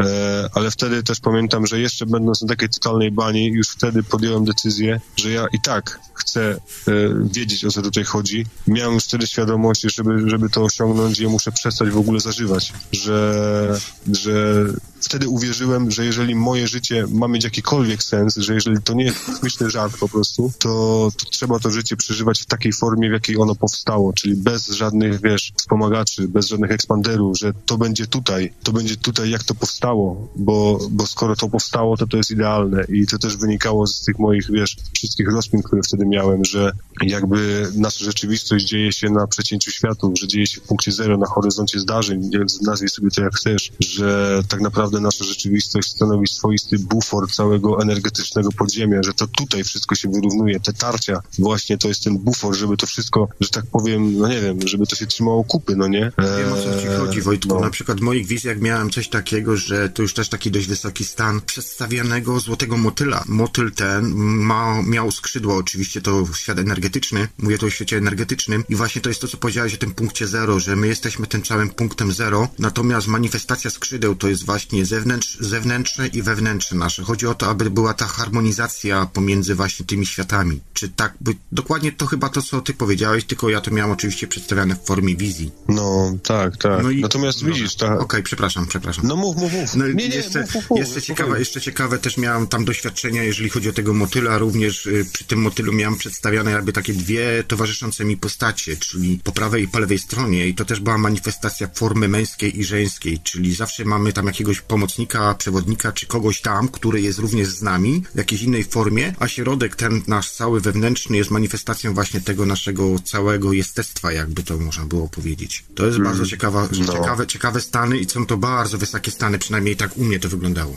No, no ja sobie teraz, jak o tym powiedziałeś, to ja przypomniałem sobie e, e, takie swoje, swoje stany, e, stany. Najważniejsze jest to, w tych doświadczeniach y, właśnie y, bycia złotym motylem, to jest coś takiego, to jest właśnie ten najwyższy punkt, kiedy dochodzisz do zrozumienia siebie też jakby kim jesteś i to jest co ciekawe, jest to przynajmniej u mnie było to przedstawiane, że lecę w jakiejś takiej ciemnej przestrzeni, rozświetlam całą przestrzeń jakby i cisza, spokój, taka muzyka, nie wiem czy doświadczałeś w ogóle takiego stanu jak y, muzyka własnej duszy, coś takiego. Każdy ma podobno inny, inny, i- inny rodzaj tej muzyki, natomiast u mnie to była taka spokoju, jakbyś se leciał, po prostu niczym się nie przejmował, wiesz, no coś niesamowitego. No wyobrażam sobie, że wiesz, to być może coś takiego było, ale to na pewno petero mojego brania narkotyków, bo generalnie jak zacząłem spać, to to było ekstrema, to była, to była jazda po bandzie przez cały okres właściwie mojego zażywania, nie? W ogóle co ciekawe, e, to, że ja w ogóle teraz tutaj mówię do, do was, to można traktować w kategoriach cudu, bo ja wkładałem w siebie tak niesamowite niesamowite ilości substancji przeróżnych, no, no tak, żeby, żeby to zobrazować, nie? Jak byłem w ciągu alkoholowym, już takim solidnym, to wlewałem w siebie od litra do półtorej wódki dziennie. Do tego zajadałem to, nie wiem, kodeiną, e, nie chcę tutaj wymieniać nazw, nazw leków i substancji, ale do tego było grubo. E, rekordy miałem po prostu po 6-7 promili w alkoholu we krwi. Lekarka, To chyba, która to na chyba byłeś jednym z rekordzistów Polski. Nie no, rekordziści mają po 10 O już teraz, kurde, nie? masakra. Tak, natomiast e, wiesz, co ciekawe, kiedyś pani doktor mi powiedziała, e, jedna pani doktor na detoksie powiedziała mi, że ona, ona nie wie, jakim cudem ja jeszcze mam tak dobre wyniki krwi. E, druga mi powiedziała, że ja swoimi, tym, tym, generalnie z tą historią mógłbym dzielić 10 ludzi i wszystkich, wszyscy by nie żyli. I to jest prawda, że ludzie generalnie po tych środkach, które ja zażywałem, ludzie biorąc jakby biorąc dawki takie terapeutyczne, nazwijmy to chociażby tych leków, po prostu umierają od jakichś tam raka jelit, nie? Generalnie, słuchaj, ja miałem takie poczucie już wtedy, jako młody chłopak, e, miałem świadomość, że w ten sposób nie da się żyć, że albo to się skończy po prostu, czyli ja kiedyś przestanę, albo, albo umrę. I to była moja pewność, bo miałem z tyłu, z tyłu głowy przez cały okres mojego zażywania. Poszło w tą stronę, że, że przeżyłem. Natomiast em, też, też w sumie chciałbym trochę nawiązać do tego, co powiedziałeś, nie? O tych wizjach i tak dalej, i tak dalej. E, ja też powiedziałem o tym, że ja przestaję jakby czuć potrzebę opowiadania o samych tych wizjach, nie? Bo jakby, nazwijmy to, technologia doświadczenia była skrojona tylko na moją, na moją miarę i to ja sobie wybrałem, że akurat ja tam ćpałem narkotyki, czy tam się interesowałem czymś takim. Ale mm, wiesz, ta historia na ten moment stanowi dla mnie jedynie taką bazę i myślę, że to też jest w procesie jakby transformacji u mnie, że ten mój przekaz się w tym momencie troszkę klaruje. Stanowi bazę, żeby po prostu przyszedł człowiek, żeby, żeby nie przyszedł człowiek znikąd, rozumiesz? Żeby przyszedł człowiek z historią, Tak. faktyczną, realną historią, która jest autentyczna i tak siebie teraz postrzegam, wiesz, tutaj nie ma, nie ma jakiegoś branzlowania się tym, że o, teraz ja ci powiem, nie, bo ja ci powiem, bo tak naprawdę nie traktuję w tym, co robię, przez, tutaj dochodzimy do tego, że myśli są moje. W tym momencie rzadko, rzadko e, w ogóle traktuję swoje życie w kategoriach jakiejś, jakiejś mojej decyzyjności, nie? Że teraz jak patrzę na tą swoją historię wstecz i widzę, że ona nie miała być, że ona została przeżyta tak, jak została przeżyta, to ja czuję się po prostu jak aktor tej swojej historii, no nie? Przy jakby oddaleniu się od utożsamienia z nią, ja zaczynam rozumieć, że moje życie żyje się w gruncie rzeczy samo i że ja jestem tylko gościem tego ciała, no nie? Więc... e, No jesteśmy to... po prostu technologią. No, tak, tak, tak. Piękną, bioorganiczną technologią. No. Znowu wracając do tematu, wiesz, w tych narkotykach tak naprawdę już potem przechodziłem, bo wiesz, jak, jak już zdecydowałem się o tym, że, że gdzieś musi istnieć jeszcze jakaś trzecia siła albo inne siły, które działają po prostu i o których ja nie mam świadomości, ja dopiero się później dowiedziałem, że tutaj chodzi o moje emocje, no nie? Emocje, czyli coś, co do tego momentu, czyli tam do 28 roku życia w ogóle było wyparte ze mnie. Ja nie miałem pojęcia, o co chodzi w emocjach, wiesz, że to wszystko, czego ja doświadczałem, czyli tych wizji, to były, to były tylko konstrukty mentalne. I tak naprawdę mój umysł skapitulował, bo ja przeszedłem całą umysłową drogę w tych narkotykach, że on zwariował po prostu. To, to było też fizy- fizyczne doświadczenie, e, jakby po prostu do mózgu ktoś mi włożył bączek i się rozkręcał, wiesz, ja myślałem, że ja zwariowałem, już wielokrotnie myślałem, że mam schizofrenię, ale wtedy myślałem, że mi się zawiesił kwas, że to już będzie koniec, że już będę głupi do końca życia, wiesz o co chodzi, że to już z, tego, z tej sytuacji nie ma wyjścia. I ja błagałem wtedy Boga, żeby, żeby po prostu mi to odjął, że to było doświadczenie hardkorowe do bólu. Natomiast y, dopiero jakby, wiesz, od tamtej pory zaczęła się realna praca z sobą i zaczął się taki prawdziwy ból konfrontacji z tym, kim jestem, bo się okazało, że tą tożsamość, którą ja stworzyłem sobie w tych narkotykowych wizjach, to ona nie ma nic wspólnego z tym, kim ja jestem w istocie, nie? Że jakby myślałem o sobie, że ja jestem och tam mesjaszem, zbawcą, że ja jestem uczciwy, że ja że reprezentuję sobą wartości, a w istocie, wiesz, okradałem moich rodziców, y, byłem gburem, byłem chamski, byłem prostacki, byłem takim, takim po prostu, wiesz, takim nieprzyjemnym człowiekiem zupełnie w odbiorze, nie? Myśląc o sobie, że jestem nie wiadomo kim. I ten dysonans między tym, kim, kim, kim myślę, że jestem, a kim byłem, był tak ogromny, że konfrontacja z samym sobą w procesie terapeutycznym, no, wyzwalała we mnie takie pokłady bólu, cierpienia, niezrozumienia, w ogóle odrzucenia, że to wszystko zaczęło wypływać, nie? Że to szambo wybiło w tej terapii po prostu i, i tak naprawdę dopiero wtedy zaczęła się realna praca nad samym sobą i wiesz, Czy w swoich wizjach Em. doświadczałeś piekła? Tak, doświadczałem piekła, nawet, nawet wchłonąłem szatana. O. Oczywiście wizjach. Tak. pozostawiam to tobie, czy chcesz o tym powiedzieć, czy nie, ale byłoby ciekawie. Wiesz co, mogę o tym opowiedzieć, tak. E, ja również, również w tych swoich jakby światach, nazwijmy to, wiesz, bo to się wszystko działo w rzeczywistości, no nie? Ja chodziłem, chodziłem po Krakowie i po prostu e, ludzie byli dla mnie reprezentacją na przykład, na przykład, bo to było różnie i to było bardzo odczuwalne empirycznie, namacalnie, emocjonalnie przeze mnie. Ludzie byli reprezentacją jakichś ciemnych sił. Wielokrotnie miałem wizję, że po prostu byłem otaczany przez reptilian na przykład. Wielokrotnie widziałem jakieś statki, widziałem światy przez światy, czyli światy w światach w światach, nie wiem. I była taka sytuacja, że jak, jak, jak y, to był Kraków i wtedy miałem, wtedy miałem takie coś, że miałem wgrane w głowie ćwierkanie ptaków. To jest ciekawe, że rozmawiałem z ptakami, które nie istniały, nie? Też był objaw taki bardzo mocno psychotyczny i właśnie wtedy jakby dochodziłem do elity tych ciemnych sił, pamiętam. To było, to było na zamku, pod zamkiem Wawel chyba i to łaziłem wtedy bez celu po Krakowie właśnie zwalczając te ciemne siły, nazwijmy to w tej swojej mesjańskiej misji chorej i tak, i wyskoczył, to był właściwie taki, nie wiem czy dobrze, dobrze żeby to nazwać awatar, taka, taka, taka poświata, coś taki, taki człowiek, a nie człowiek, no nie? I jak go zobaczyłem i szedł dosłownie naprzeciw mnie, był jakby odbiciem moich ruchów lustrzanych, który szedł dosłownie mi naprzeciw i, i po prostu szliśmy na siebie i ja w pewnym momencie zrozumiałem, że to jest ten gość, nie? E, nazwijmy to szatan, czy nazwijmy to jakiś tam po prostu jeden, jeden tam z, z, najsilniejszy z nich wszystkich, no nie? I to było strasznie dziwne doświadczenie, bo w momencie, kiedy, kiedy ja się z nim zderzyłem, no nie? Poczułem po prostu coś takiego, jakbym go i nagle nastało we mnie takie totalne zrozumienie, że przecież ja i on to jedno, nie? I się wtedy prawie poryczałem, pamiętam, e, że to, to, było, to było kosmiczne. Natomiast jeśli chodzi o piekło, to to nie było takie piekło, które, które, które znamy jakby z opowieści, wiesz, z religii i tak dalej, że to, to nie miało w sobie, w sobie znamion jakichś takich właśnie opisu tego piekła, jakie znamy, tylko to było piekło, którego ja doświadczałem namacalnie, to znaczy ja się czułem zaszczuty, śledzony przez masonów, przez iluminatów, przez złych kosmitów, przez reptilian, czułem się więziony, więziony e, w moich, w moich doświadczeniach. Ziemia była również z planetą więzienną, na której ja odbywam karę, pokutę za poprzednie wcielenia, wiesz, idei było naprawdę tysiące w moim życiu No Właśnie chciałem i zmieniało jeszcze pytanie tutaj odnośnie tych postaci, jakie widywałeś. i Jakie one formy miały? Czy były to reptole, czy jakieś postacie, nie wiem, w szatach, czy, czy jakieś energetyczne, czy w postaci chmury? Jak to u ciebie to wyglądało w tych wizjach? Wiesz co, często tak jak mówiłem, miałem doświadczenia, że, że widziałem reptilian. E, Myślę, że to było...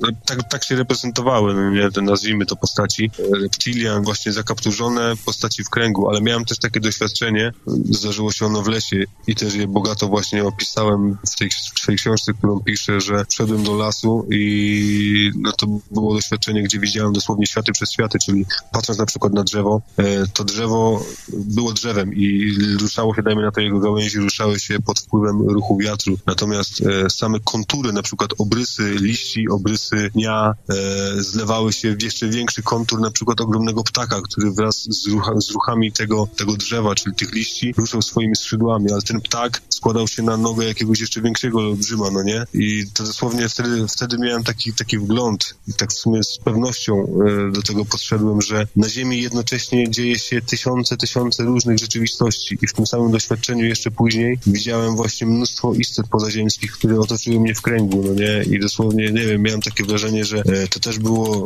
związane trochę jakby z tą moją mesjańską misją, którą ja- miałem w tych, w tych psychozach, już dosłownie biły mi pokłony, tylko że wiesz, te istoty były, no ja je odczuwałem po prostu wokół siebie, nie? To nie było tak, że, że, że no nie wiem, to nie była ani halucynacja, bo, bo ciężko to nazwać halucynacją, bo i miałem różne halucynacje pod, pod wpływem e, różnych substancji psychodelicznych, natomiast no tamto doświadczenie było takie, hmm, ciężko mi opisać, takie powiedzieć prawdziwe, to, to powiedzieć mało, nie? Że takie, takie dobitne, o, takie dobitne strasznie mocno. Natomiast, co ci powiem, no, y, uważam, na ten moment uważam, że wszystkie doświadczenia, te reprezentacje tych istot i tak dalej, wzięły się tylko i wyłącznie z tego, że ja mam tak, jak mam. Jeśli wiesz, co mam na myśli, że dla innego te same jakby siły czy energie zmaterializowałyby się w zupełnie inny sposób, w zależności od tego, co on ma zapisane w sobie, nie? Dokładnie. Czyli, że jakby, jakby forma tych istot nie jest zupełnie istotna. Mhm. E, I to, w jaki sposób się objawiają, nie jest kompletnie istotne, nie? Znaczy czerpiemy wzorce po prostu z, z wewnątrz siebie, tak? Czyli to, co mamy wgrane w O, właśnie, programa, tak, programami tak, tak. poprzez całe nasze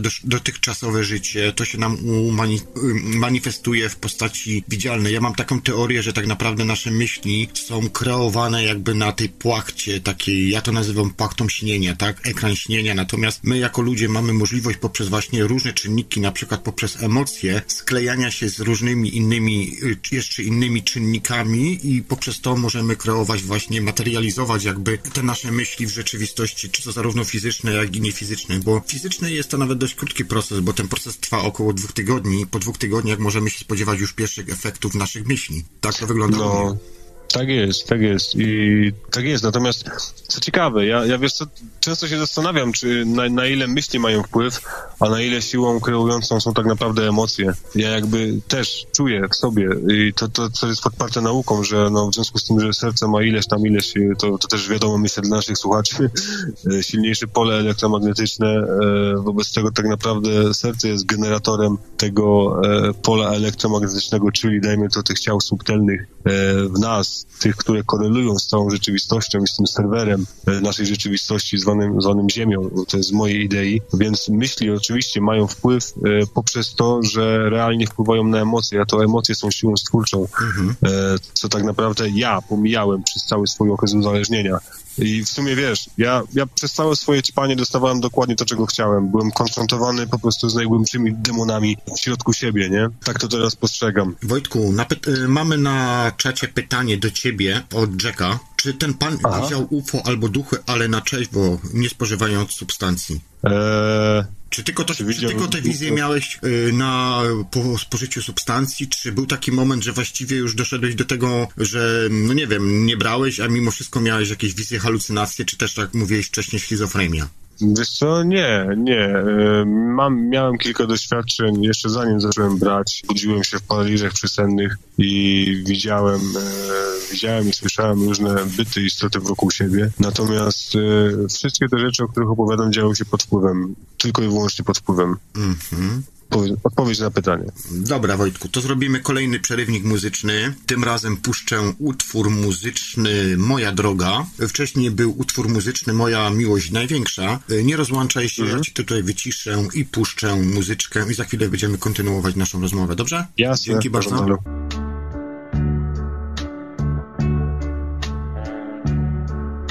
Cóż wam powiedzieć mam, gdy stoję znów na dróg rozstajach i tych widzę wśród was, co każdy krok mój pamiętają, że z dróg wybrałem tę utkaną z róż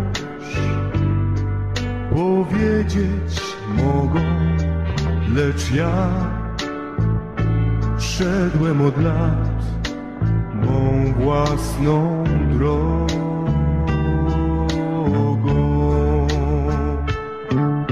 I tak bywało, iż myślałem, że nie tędy droga, że pas lepiej mówić niż kark skręcić na wysokich progach.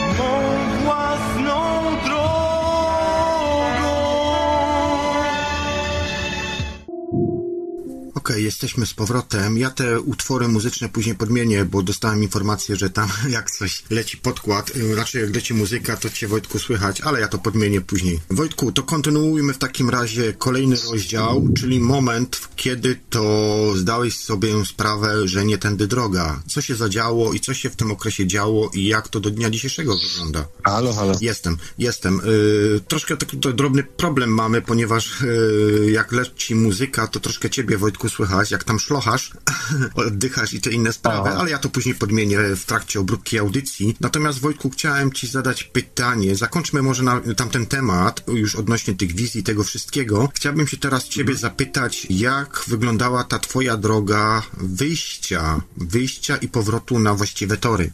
No i tutaj właściwie się zaczyna taka historia, o której może lubię najbardziej opowiadać i o której właściwie opowiadam w tych swoich wszystkich wykładach i na swoim kanale e, na YouTubie. W ogóle zapraszam wszystkich kanał Misja Człowiek. Więc tak, to, że doświadczyłem tego, czego doświadczyłem e, i, i, i jakby poddanie się tego umysłu, to był dopiero początek mojej drogi, bo jakby zrozumiałem, że nie ma czego szukać w tych wszystkich innych stanach świadomości, że dla mnie nie ma już czego szukać, że jakby przeszukałem e, cały ten labirynt i, i nie znalazłem tego, czego poszukiwałem, albo znalazłem to, że, że tam nie ma tego, czego poszukuję, więc no, musiałem e, po prostu racjonalnie podejść do sprawy i, i, i zacząć się leczyć. I to też nie było tak, że on teraz mnie lśniło i poszedłem na terapię. Ja później zacząłem jeszcze grubą bezdomność, która trwała ponad miesiąc i takim takim głównym powodem, dlaczego, dlaczego ja się zacząłem leczyć, to po prostu było to, że gniła mi ręka od, e, od wkłuć brudnymi igłami. Miałem taką ropiącą ranę, nie wiem, czy oglądaliście film Rockin' for a Dream. E, tam główny bohater właśnie miał coś takiego, to moja ręka wyglądała bardzo podobnie, bo jest cała fioletowa i miałem taką myśl, że jak zaraz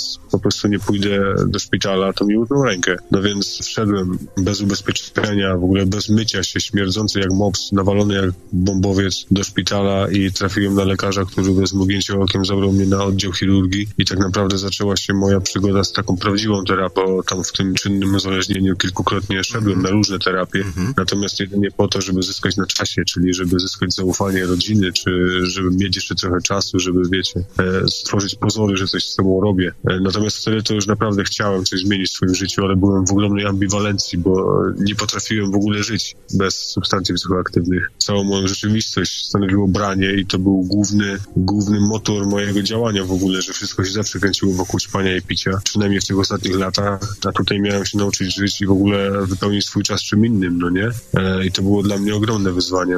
No i tak, poszedłem na pierwszą terapię, najpierw detoksy, później pierwsza terapia w Czechowicach, Dziedzicach, w takim ośrodku, gdzie właśnie dowiedziałem się, że podstawą, jakby bazą mojej choroby, czyli tego uzależnienia, nazwijmy to choroby, jest po prostu moja emocjonalność, która i że to wszystko zaczęło się w dzieciństwie. I w ogóle tam odkryłem, że to się z czegoś wzięło I tam uwierzyłem, że skoro to się z czegoś wzięło, to da się coś z tym zrobić. W tej pierwszej terapii to, to, w to uwierzyłem, natomiast byłem tam tak silnie konfrontowany przez społeczność terapeutyczną i przez moją terapeutkę, że no nie wytrzymałem tego i, i uciekłem z, tego, z tej terapii w kilku miesiącach. Uciekłem od razu z braku laku, zacząłem pić, e, więc szwendałem się znowu przez dwa tygodnie po, po Polsce, po Śląsku, jeździłem nie wiem, pociągami bez sensu, spałem po piwnicach, taka historia. Kradłem alkohol, mnóstwo wtedy kradłem alkoholu w różnych sklepach. E, no i koniec końców wylądowałem znowu w szpitalu, bo co ciekawe, zaczęła mi gnić noga tym razem. Gdzieś tam się uderzyłem i wydał mi się gronkowiec po raz kolejny. Ten sam gronkowiec, który, który po prostu wdał mi się wcześniej w rękę. To jest dla mnie po prostu nieprawdopodobne. Tutaj widzę jakby e, sprawczość mojej jakiejś siły wyższej czuwającej nade mną, że po raz drugi po prostu mnie wsadziła na siłę do szpitala. Albo czegoś nie zrozumiałeś i potrzebna była ci kolejna lekcja. No tak, tak, tak, tak. E, w sumie tak, tak. O, jed, o jednym mówimy w gruncie rzeczy. tak czuję. No widzisz, jak widzisz, no, doświadczenia mogą być różne, natomiast dochodzimy do tych samych konkluzji. Tak, tak. No i tak, mm, więc poszedłem do tego, e, do tego szpitala i na kolejną terapię jakby poszedłem decydując się, że w 100% po prostu poddaję się tej terapii, czyli przestrzegam wszystkich zasad, których trzeba przestrzegać, po prostu uznaję swoją bezsilność i tak naprawdę to była terapia, która zagrała, nie? Ja prawie dwa lata byłem w ośrodku zamkniętym w Świebodzinie, no i wychodząc z tego ośrodka po prostu mogę już powiedzieć, że, że zacząłem realną pracę nad sobą. Tam w tym ośrodku zrozumiałem, na czym polega odpowiedzialność za samego siebie. Tam w tym ośrodku zrozumiałem, że przez całe życie byłem niesamowicie zależny od opinii innych, że w ogóle nie było we mnie ani śladu mnie, że nie było żadnych moich celów, które ja wyznaczałem sobie sam, że absolutnie wszystko, wszystkie sytuacje czy wszystkie rzeczy, jakie robiłem w swoim życiu, robiłem tylko po to, żeby zaspokoić oczekiwania albo wyimagino, wyimagino, wyimaginowane oczekiwania kogoś innego wobec mnie. No i tak naprawdę ten ośrodek nauczył mnie życia. Tam w ogóle spojrzałem po raz pierwszy na siebie oczami innego człowieka, czyli że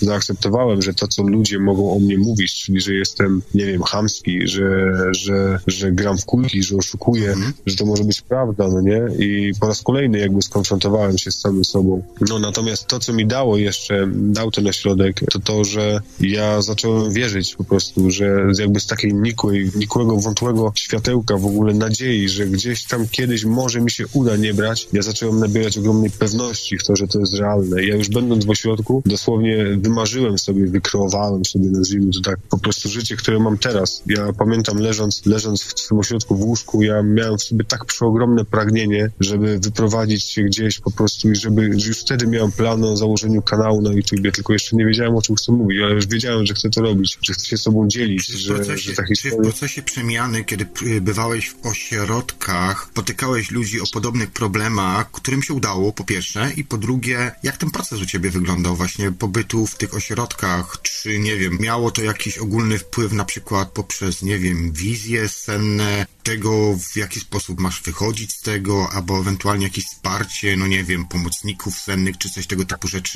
Wiesz co, taka terapia to jest e, po pierwsze tak, spotykają mnóstwo ludzi, bo to są terapie, terapie grupowe tak naprawdę. Wiesz, terapia e, w ośrodku zamkniętym dla uzależnionych polega na tym, że w społeczności terapeutycznej znajduje się kilkanaście kil, bądź kilkadziesiąt osób z tym samym problemem co ty, natomiast z zupełnie inną historią e, i te osoby oprócz tego, że mają indywidualne wsparcie terapeutów przez 24 godziny na dobę, to spotykają się bardzo często na tak zwanych społecznościach, czyli spotkaniach takiej grupy, takiej grupy uzależnionych, którzy żyją, którzy żyją razem. I to dosłownie polega na, dosłownie to polega na wytykaniu sobie błędów. Istnieje regulamin, który jest bardzo restrykcyjnym regulaminem, którego trzeba przestrzegać. I znaczy ten, ten, ten restrykcyjny regulamin wiąże się z tym, że uzależnieni w ogóle w swoim życiu nie przestrzegają żadnych wartości, czyli kradną, są tacy, owacy, generalnie wiesz, cała, cała ta otoczka wokół narkomana jako takiego ma w sobie bardzo wiele prawdy, że narkomani rzeczywiście tacy są w bezczynnym uzależnieniu, są zdolni do najgorszego świństwa, żeby tylko dostać działkę, prawda? Jakie relacje Więc- miałeś, kiedy byłeś y, w trakcie pobytu w tych ośrodkach? Czy rodzina była dla ciebie wsparciem, czy raczej nie? Tak, na tamten moment tak. Mo- Kiedy, kiedy byłem w ciągu, kiedy, kiedy po prostu brałem, moi rodzice się ode mnie odcinali. Ja im dziękuję ogromnie za to, że bardzo wcześnie zaczęli mi stawiać granice. Dzięki temu bardzo wcześnie, czyli jeszcze przed 30, byłem w stanie osiągnąć dno, gdzie niżej była tylko śmierć. Gdybym tego dna nie osiągnął, właśnie to nie ma co gdybać, po prostu je osiągnąłem. Więc tak, kiedy już zacząłem się leczyć i naprawdę zacząłem się leczyć jakby z mojej własnej chęci zmiany, wtedy rodzice zaczęli mnie wspierać, tak na 100%. Natomiast teraz te relacje już są dobre. Teraz już zdrowieję trzeci rok. E, Niedługo, niedługo będę miał trzecią rocznicę jakby czystości czy, czy, czy trzeźwienia, zwał to jak zwał i te relacje już są dobre, nie? To już jest kompletnie co innego. Zresztą mam teraz narzeczoną. To o tym później, Wojtku, to o tym później cię zapytam. Na razie o tym nic nie mów. Okej, w porządku. Okej, bo to mam jeszcze pytanie przygotowane do ciebie, natomiast opowiedz o tym całym pobycie, tak? Jak to u ciebie to wyglądało, ten cały proces. Czy terapia, czy, czy, terapia, czy terapia narkotykowa jest yy, w gruncie rzeczy podobna do alkoholowej, czy są to jednak duże różnice? Z tego co wiem, terapie alkoholowe są tylko w ośrodkach po 6 tygodni do 3 miesięcy. I różnica polega na tym, że na terapiach alkoholowych, y, bo też, też dwie takie przeszedłem alkoholowe, żeby było jasne, że to nie jest teorii, po prostu to przeżyłem. Te terapie alkoholowe dają ci raczej suchą wiedzę, natomiast jeśli chodzi o terapie e, narkotykowe w ośrodku zamkniętym, to jest od pół roku do dwóch lat pobytu, nawet do trzech lat pobytu w ośrodku zamkniętym. E, I to jest nauka, nauka życia na nowo, dosłownie, nauka mechanizmów społecznych. Tak, dlatego ci zadałem to pytanie, ponieważ dawno, dawno, wiele, wiele, wiele lat temu, z dwadzieścia parę lat temu, byłem w związku z pewną osobą, która była po kilku próbach samobójczych i ona mi powiedziała kiedyś coś takiego, że największym problemem tych terapii nie jest to, że idziesz i, i, i tak naprawdę walczysz z sobą, tylko problem jest taki, że w momencie, kiedy opuszczasz właśnie ten ośrodek, to nie masz dalszego wsparcia i tutaj zadałem ci pytanie właśnie o tą rodzinę, także widzę, że tutaj to rodzina ci pomagała i bardzo fajnie.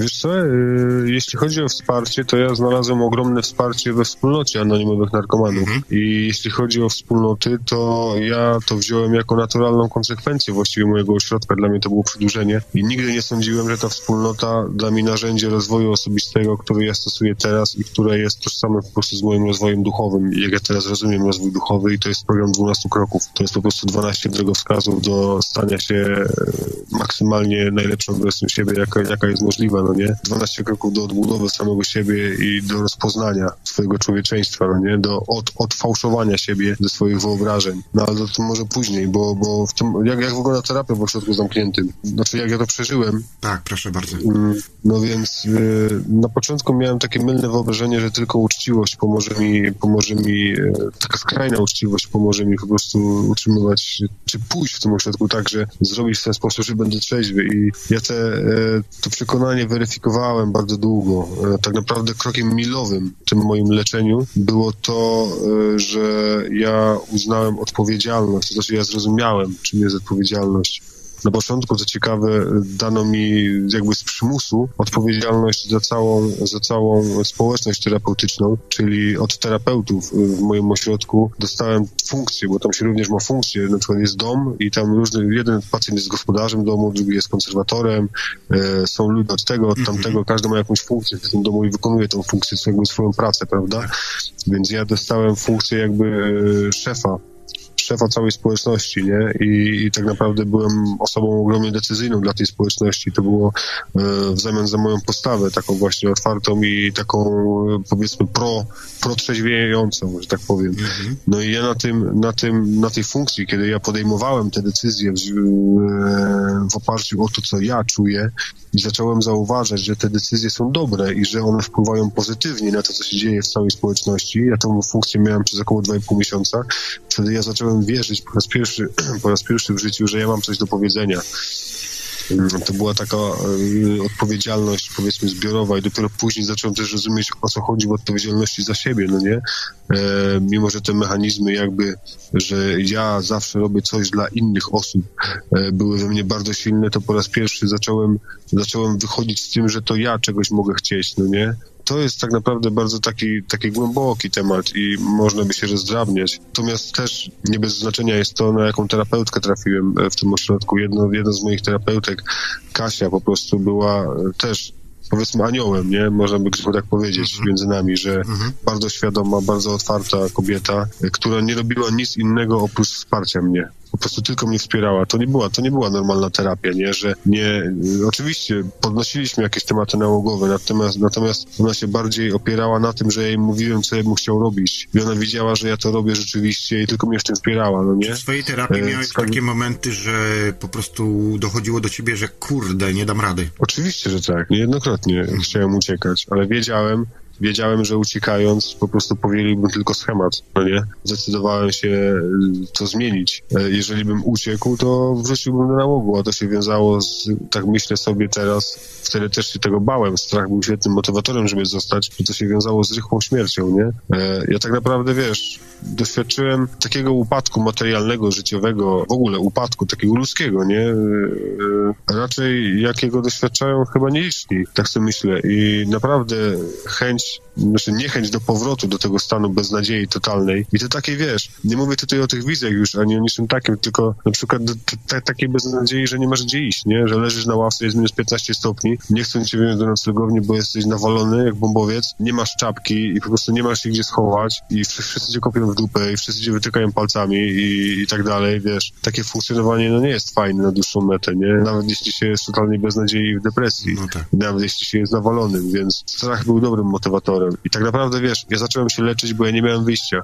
Ja miałem, miałem, miałem, miałem dwie możliwości. Albo iść się leczyć, albo umrzeć. I nie było już innej możliwości, nie? Więc nie chciałem umierać, to wybrałem, żeby się leczyć. To jest prozaiczne, ale tak było. Tutaj ma, mieliśmy pytanie od Inki na czacie, pozwól, że ci przeczytam. Jakie są obecne stosunki z twoją rodziną? Czy wszystko się już unormowało? Tak, wszystko się unormowało. Poznaję moją siostrę, właściwie na nowo poznaję, poznaję swoich siostrzeńców z rodzicami. E, Właściwie to ja jestem często teraz wsparciem dla rodziców. E, Jakby role się trochę zmieniły. Mój ojciec zachorował na nowotwór i czuję, czuję swoją rolę taką, że to ja po prostu jestem teraz wsparciem dla nich i to ja jestem tą osobą, która dzwoni i pyta, co tam u nie? E, Że jakby szala, szala trochę się przeniosła i tak naprawdę e, to jest fajne. To jest fajne. No wiesz, oni, oni się opiekowali tobą troszkę wcześniej, teraz przyszła pora na ciebie. No, to naturalna kolej rzeczy, tak, Naturalna tak. kolej rzeczy. Słuchaj, na wykładzie mówiłeś coś o momencie, kiedy zacząłeś e, jakby... Miałeś takie pragnienia, że, żeby zerwać z tym całym nałogiem i że chciałbyś mieć normalną rodzinę, żonę, dom, dzieci. I pamiętam, jak opowiadałeś, że było to kwestią raz, że marzeń, ale też w jednym słowie wyśniłeś sobie to. Jak to Tak, wygląda na tak, obecną tak. chwilę? Jak w ogóle to się wszystko potoczyło, jeżeli byś mógł troszkę jeszcze na ten temat opowiadać, poopowiada, poopowiadać? Jasne, jasne. Bo jest ciekawa Ja, historia. ja, ja.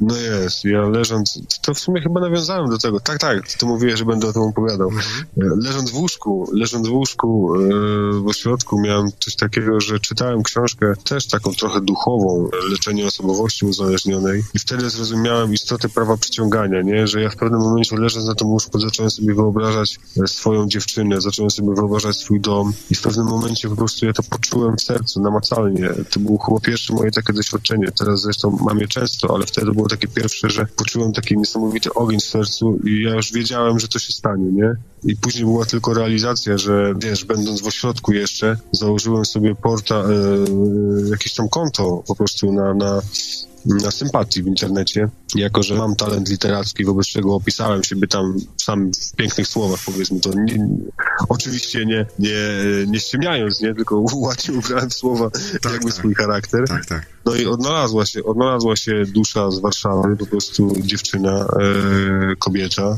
mm, która notabene się okazała terapeutką, więc super zestawienie, nie? Ćpun z ośrodka i terapeutka po prostu. Prawo drugiej przyciągania. Prawo przyciągania. Tak, tak. No i wiesz, i, i tak naprawdę miałem, miałem coś takiego, że ale by było fajnie, jakbym poznał dziewczynę, która będzie miała swoje mieszkanie i u której będę mógł zamieszkać na przykład, nie? Takie miałem marzenie i się okazało, że poznałem dziewczynę, która miała swoje mieszkanie i mogłem u niej zamieszkać, z tym, że był jeden warunek, że musiałem to mieszkanie wyremontować po prostu całe na nowo, nie? Więc, więc to zrobiłem. Tak naprawdę, wiesz, wszystko wyszło zupełnie naturalnie. Tak samo wymarzyłem sobie w sumie to życie, które mam teraz, nie? Że, tak jak ci mówiłem kiedyś, że ja od zawsze chciałem po prostu mówić, nie? Tylko nie było jeszcze jakby bazowego punktu, o czym ja mam mówić. Te moje doświadczenia były tak niesamowicie porozciapciewane po wszystkich, wiesz, możliwych jakichś jakichś tam sferach, nie? Że ja chciałem mówić o tym, że narkotyki dają ci, dadzą ci po prostu nową bramę do rzeczywistości, wiesz, takie rzeczy, że to było tak okropnie zmienne, a jakby teraz zrobię to i w tym się spełniam, ale mam jakąś bazę, żeby, żeby po prostu o tym mówić, nie? I jeśli mówimy o prawie przyciągania, to tak, to po prostu ono w moim życiu działa na tysiąc procent w tym momencie, że to życie, które ja prowadzę teraz, jeszcze rok temu, jak kończyłem ośrodek, czy ponad rok temu, jak kończyłem ośrodek, to ja sobie w życiu nie wyobrażałem, że będę w tym punkcie, w którym jestem i wszystko jest tak niesamowicie dynamiczne, wiesz, że jakby zacząłem nagrywać kanał, w ogóle wyszedłem do ludzi 8 miesięcy temu, a, a już na przykład y, mam wywiad z tobą tam dla, dla 50 czy setki osób. No, no, nie? I 110, wiesz, że na 110 konferencji- osób było w szczytowym momencie. No widzisz, to... to, to Masz parcie na sitko. Także, Tak jak powiedziałeś, lubiałeś mówić, być może się minąłeś z powołaniem, być może jeszcze byś spróbował No. w radiu coś nadawać, bo, bo radio wciąga. tak, tak, no wiesz, mam, mam tak naprawdę tyle projektów teraz, w których biorę udział aktywny, czynny. Wiesz, najwięcej mam, najwięcej mam z tą książką, wiesz, jak, jak to, było, to, był, to był taki, taki impuls, że właśnie rozmawiałem z tym gościem na tym konwencie, on mi powiedział, żebym to spisywał, to był impuls, że ja to poczułem, po prostu znowu mi się serce rozgrzało do czerwoności i ja siadłem i zacząłem pisać, nie? I teraz jak sobie myślę o tej książce, to mam, mam w głowie, ile ona może po prostu wnieść, nie? Ile, ile ona może osobom pomóc, wiesz o co chodzi, że, że to, to już nie jest takie pragnienie ego, że to ja chcę być sławny tak jak było kiedyś, tylko teraz jakby tym moim głównym, nadrzędnym celem jest to, żeby po prostu pokazać tą historię, nie? Że to jest historia, to nie jestem ja, to jest historia przeżyta przez człowieka, realnie doświadczona przez człowieka i to, że tym człowiekiem jestem ja, to nie jest ważne, to jest mało ważne, nie? Bardzo fajnego, Że- bardzo fajnego określenia użyłeś zresztą też kiedyś, że ja wam mogę opowiadać moje historie, ale to są tylko historie, prawda? W takim kontekście coś powiedziałeś kiedyś, ciekawe zdanie. Że moja historia tak jest teraz- tylko historią, ale tak naprawdę tu są najważniejsze te doświadczenia i dzielenie się tymi doświadczeniami. No tak, bo, bo, bo do tego też y, w sumie teraz możemy dążyć, nie? Że ta historia dla każdego człowieka jest zupełnie inna. I ja widzę swoją rolę po prostu w rozpalaniu y, takiego pragnienia do doświadczenia i do poszukiwania swojej prawdy. Możemy tutaj wpleść ideę, że każdy z nas rodzi się tutaj z innym pakietem energetycznym, czyli innymi talentami, że wszyscy mamy jakieś różne zadania, ale wszyscy jesteśmy wtłoczeni w ten system i wszyscy mamy wgrane jakieś programy i niby robimy to samo, nie? Powiedzmy sobie, że w korporacji, która ma 1200, która liczy 1000, 1200 osób i 1200 osób wisi codziennie na słuchawce, no nie? Jak sobie wyobrazić, stary, że, że wśród tych 1200 osób jest 1200, nie wiem, przecudownych, nie wiem, grafików, muzyków, wiesz, jakichś gości architektów, gości od projektowania baz danych, wiesz, że te talenty są tak różne i ci ludzie mogliby wnieść swój wkład w rozwój, wiesz, jeżeli tylko by odkryli to w sobie, w czym są dobrzy, czego pragną, jakie są ich cele, wiesz, ale to wszystko jest uniemożliwione przez ten system, po prostu. To, to nas trzyma w szachu, nie? Strach, lęk przed tym, że o kurwa, nie będę miał kasy, braknie mi na to, braknie mi na tamto, wiesz. Tutaj wchodzimy w te rejony, o których ja mówię na swoim kanale, zresztą bardzo szeroko, nie? I o których też piszę, że, że to uwarunkowanie to jest w dużej mierze ogromna iluzja, że, że ci, którzy stworzyli, że w ogóle ten system to jest majstersztyk tworzony przez całe dekady, przez i setki lat, przez tysiąclecia właściwie, nie? Że to, to jest jakaś, jakiś czubek góry lodowej całej machiny, która tutaj działa od, zarania dziejów i, i ci ludzie wiedzą, na, ci ludzie, ludzie, może nie ludzie, wiedzą na czym polega generalnie, jak, jak zamknąć umysł ludzki w szachu, nie? Żeby wytworzył sobie tą fikcyjną tożsamość ego, żeby wytworzył właśnie tą skorupę, w której nie ma człowieka, że ten człowiek staje się dosłownie robotem, który odtwarza jakieś programy, a, nie ma w tym człowieku człowieka, nie ma, nie ma własnych celów, wiesz, własnej inspiracji, kontaktu z intuicją, kontaktu z wyższą jaźnią, nazwij to jak chcesz. W Hunie, to się, Huna to pięknie opisuje generalnie, siedem zasad Huny. I tutaj tak naprawdę wchodzimy w kolejną, w kolejną jakby gałąź, nie, już poza tymi narkotykami, z którą ja się zajmuję teraz, nie? Że te narkotyki dały mi tą świadomość po prostu, że yy, i to też, też jakby w pojęciu globalnym dały mi tą świadomość, że każdy człowiek, absolutnie każdy człowiek może się przebudzić i że to przebudzenie jest zawsze przebudzeniem do, do wnętrza i że te wszystkie e, drogi jakby na zewnątrz, które oczywiście to jest tylko i wyłącznie moje doświadczenie, no nie?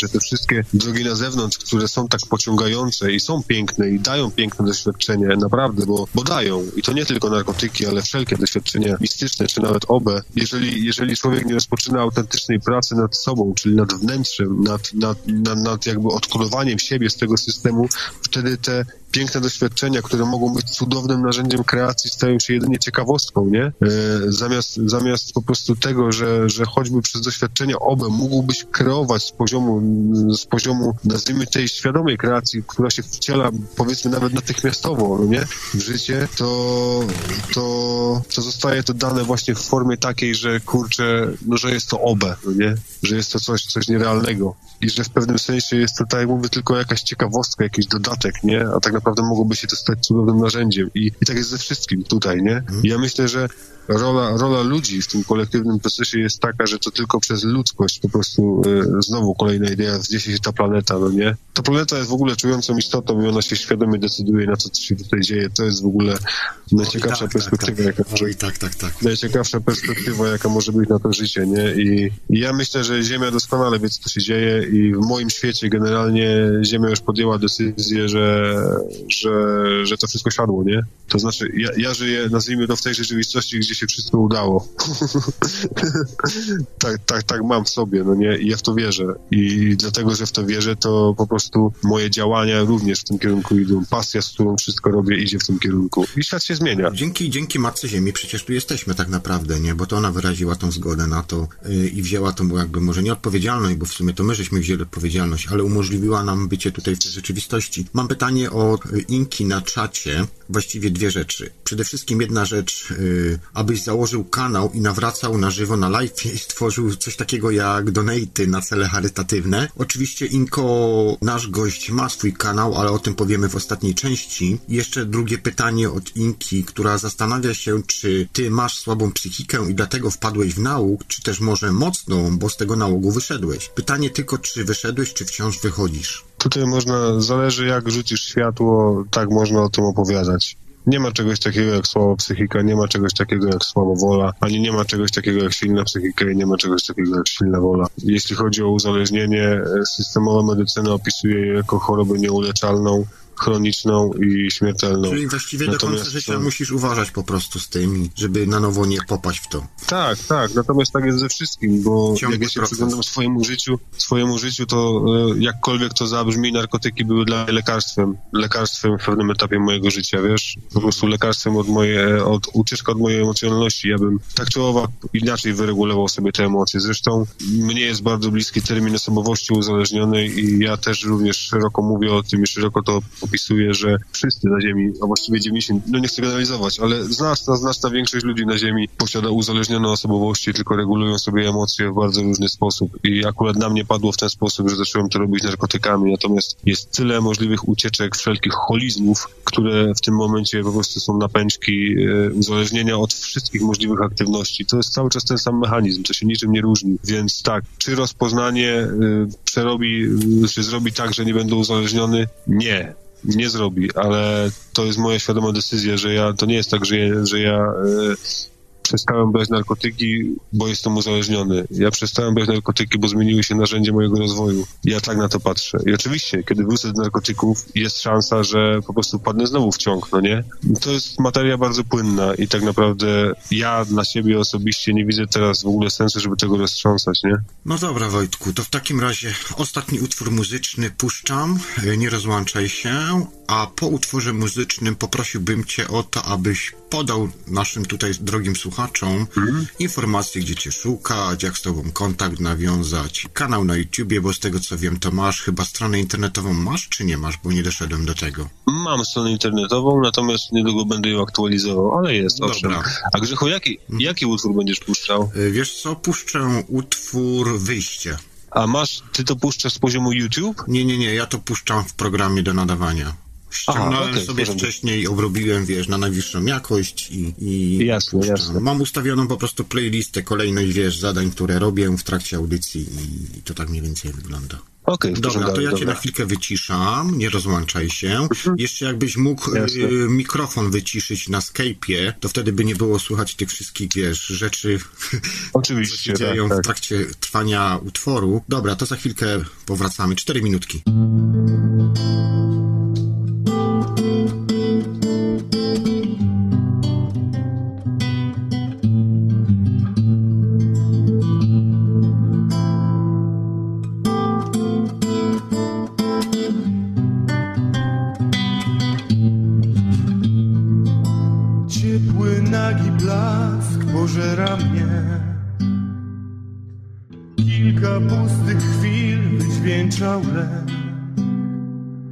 W niemocy ziemskich spraw W niemocy ludzkich kłamstw W niemocy gorzkich słów. Odchodzę.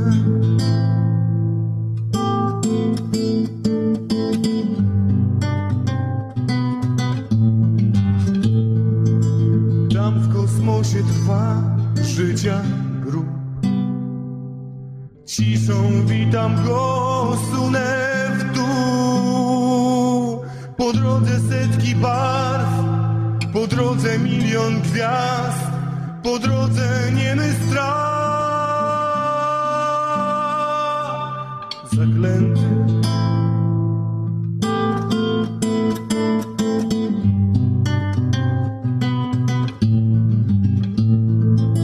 Jasna droga już przygarnia szum Garnę myśl o wiatr, ruszam w przód. Pochłaniam bezkres miejsc, przeżywam pusty sens. Zamieniam szary sen na więcej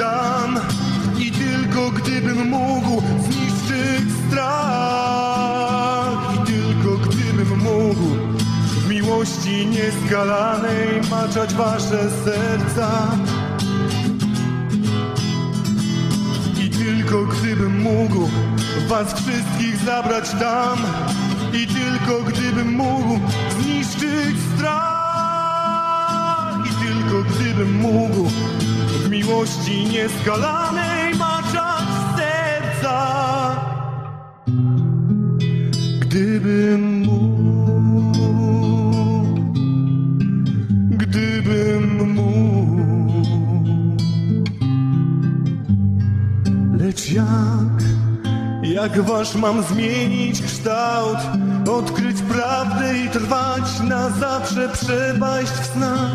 Lecz jak, jak wasz mam zmienić kształt Rozpiąć jak skrzydło myśl Po prostu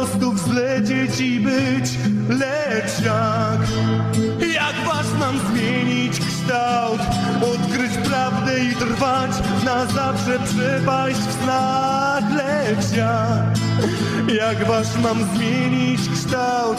Rozpiąć jak skrzydło myśl? Po prostu wzlecieć i być Po prostu być. Po prostu być. Po prostu być.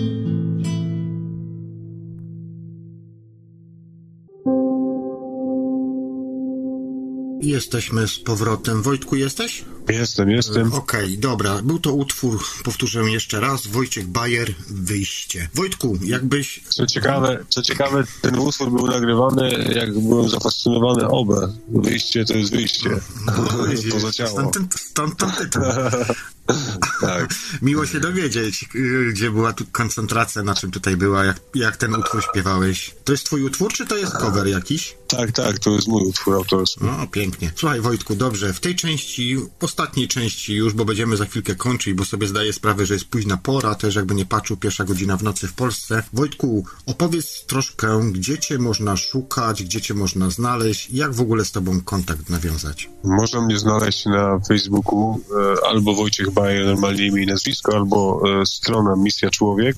Natomiast jeśli chodzi o taki content, e, który, o którym tutaj rozmawiamy mniej więcej, jest to kanał na YouTubie. Kanał nazywa się również Misja Człowiek. No i tam można znaleźć filmy z mojej historii o, o tym, jak widzę świat i generalnie o tym, w jaki sposób inspiruję, powiedzmy, inne osoby. Jest to fajna rzecz, fajnie się to rozwija i cieszę się, że w ogóle zacząłem tą podróż. Natomiast jest również strona internetowa, no, jest to troszkę taka starsza już strona, mało, mało aktualna, ale może za nią, na nią zawsze wejść www.misjaczłowiek.pl. Oprócz tego, oprócz tego jeżdżę po, po różnych festiwalach e, w Polsce świadomościowych. W tym roku będę na pewno jeszcze na konwencie wiedzy alternatywnej, być może na Harmonii Kosmosu, na festiwalu Kocham Cię, e, na festiwalu w Wolimierzu, na festiwalu Folkowisko, więc e, gdzieś tam na pewno będzie można mnie znaleźć. No i przede wszystkim... Czyli, czyli na, na najbliższym może... konwencie będziesz, tak?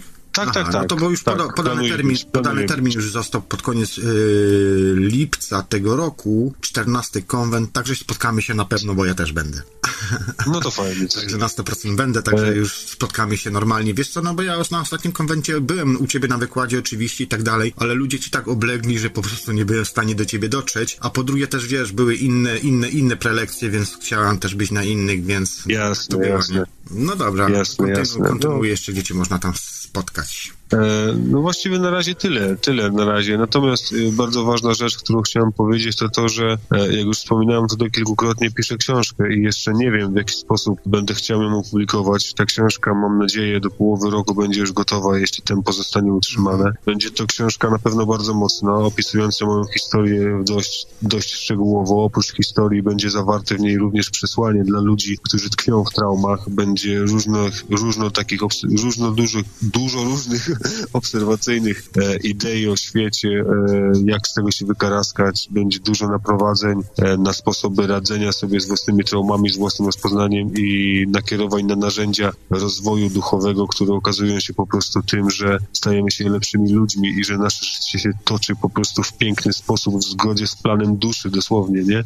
Więc będzie to książka, myślę, dla wielu środowisk i taka dość mocna i taka bardzo osobista, bardzo intymna i myślę, że przez to prawdziwa i autentyczna, więc no, tam będzie tylko historia człowieka e, i nic więcej. Nie będzie teoretyzacji, będzie tylko wewnętrzna prawda i historia człowieka po prostu, który się odrodził gdzieś tam e, z tej, z tej prawie śmierci, nazwijmy to, nie? Więc nie wiem jeszcze, czy będę, mhm. znaczy na pewno będę próbował e, nawiązać współpracę z jakimś wydawnictwem, e, bo nie będę robił pewnie zbiórki na, na wydanie tej książki osobiście, bo nie wydaje mi się to dobrym pomysłem. Jeśli, jeśli nie udałoby się współpracować z wydawnictwem, wtedy będę tą książkę udostępniał e, w internecie po prostu. I tyle. Mhm. I, I będzie można się z nią zapoznać. Myślę, że to będzie, to to jest, no generalnie mam poczucie, że, że to będzie, to będzie mocne C, nie? Mhm. Co byś chciał jeszcze słuchaczom naszym drogim powiedzieć odnośnie tych twoich doświadczeń? Taka, taka nadzieja, taka nadzieja powiedzmy na przyszłość. Czy warto to próbować, czy nie? No wiesz, tego typu rzeczy. E, to znaczy, jeżeli, jeżeli, jeżeli chodzi o... Mówisz o... Nie, nie, nie, nie. Mówię, o... mówię po prostu o twoim przypadku, o, o tym, o, o, tych całych doświadczeniach, tak? O, o tych narkotykach, o tym. Rozumiem, rozumiem. E, rozumiem. Mhm. Ja powiem coś takiego. E, trudno, trudno mi powiedzieć, czy, czy... Znaczy ja na pewno bym przestrzegał, nie? Że to jest grząski grunt. Mhm Generalnie, jeżeli ktoś czuje, ktoś czuje potrzebę, naprawdę pragnienie, żeby to zrobić, nic nie stoi na przeszkodzie, żeby to zrobić, ale naprawdę ja nie miałem świadomości, w co się pakuje. E, moja historia może dowodzić tego, że za przeproszeniem można się wpieprzyć po uszy i nawet nie wiedzieć kiedy, że ta granica się zaciera bardzo szybko. E, jeżeli ktoś ma predyspozycję do, do po prostu obsesyjnego odcinania się od swoich emocji i być może miał jeszcze jakąś traumatyczną przeszłość, z której się wywodzi, wtedy po prostu jest w grupie, w grupie ryzyka i,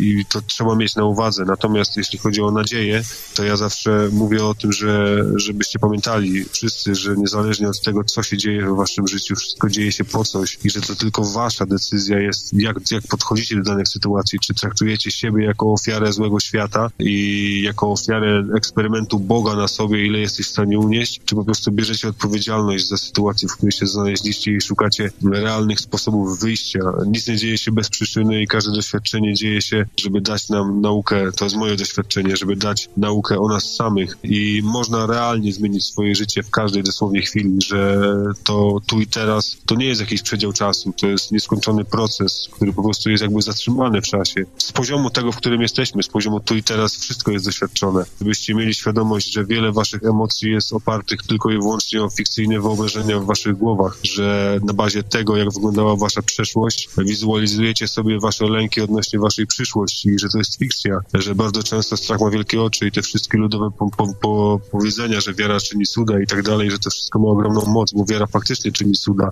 No i przede wszystkim zachęcam do tego, żeby odkrywać siebie, żeby powoli, powoli zacząć porzucać, y, porzucać to jest może złe słowo, ale oddawać jakby poszukiwania gdzieś tam, że w dużej mierze, jeżeli nie są to podparte poszukiwania, e, podparte wewnętrzną prawdą, e, czyli, czyli, no nie wiem, stosowaniem takich narzędzi jak samoobserwacja, aktywna samoobserwacja, czy nawet medytacja, czy kontemplacja, bez stosowania tego wszystko, co na zewnątrz będzie jedynie ciekawostką i ślepym zaułkiem, e, bo będzie po prostu kolejną nakładką na i tak już tysiące nakładek, które mamy na sobie nałożone przez system. E, Zachęcam do takiego zdrowego krytycyzmu swojego życia e, i do bycia, do bycia uprzejmym dla innych ludzi również zachęcam, bo każdy z nas toczy wojny, o których nie mamy pojęcia i tak naprawdę w tym świecie widzimy tylko swoje maski, a nie widzimy w ogóle ludzi pod tymi maskami. To jest też bolączka tego świata. No tak, tyle chyba. Pięknie to powiedziałeś. W tym świecie widzimy y, maski, nasze własne maski. Wojtku, bardzo miło było mi Ciebie dzisiaj gościć. Nie będę Ci już zamęczał, bo tak jak powiedziałem wcześniej, mamy późną porę. Bardzo, bardzo serdecznie Ci dziękuję za udział w mojej dzisiejszej audycji. Ja jeszcze na koniec słuchaczom puszczę covera Gabriela Fleszara,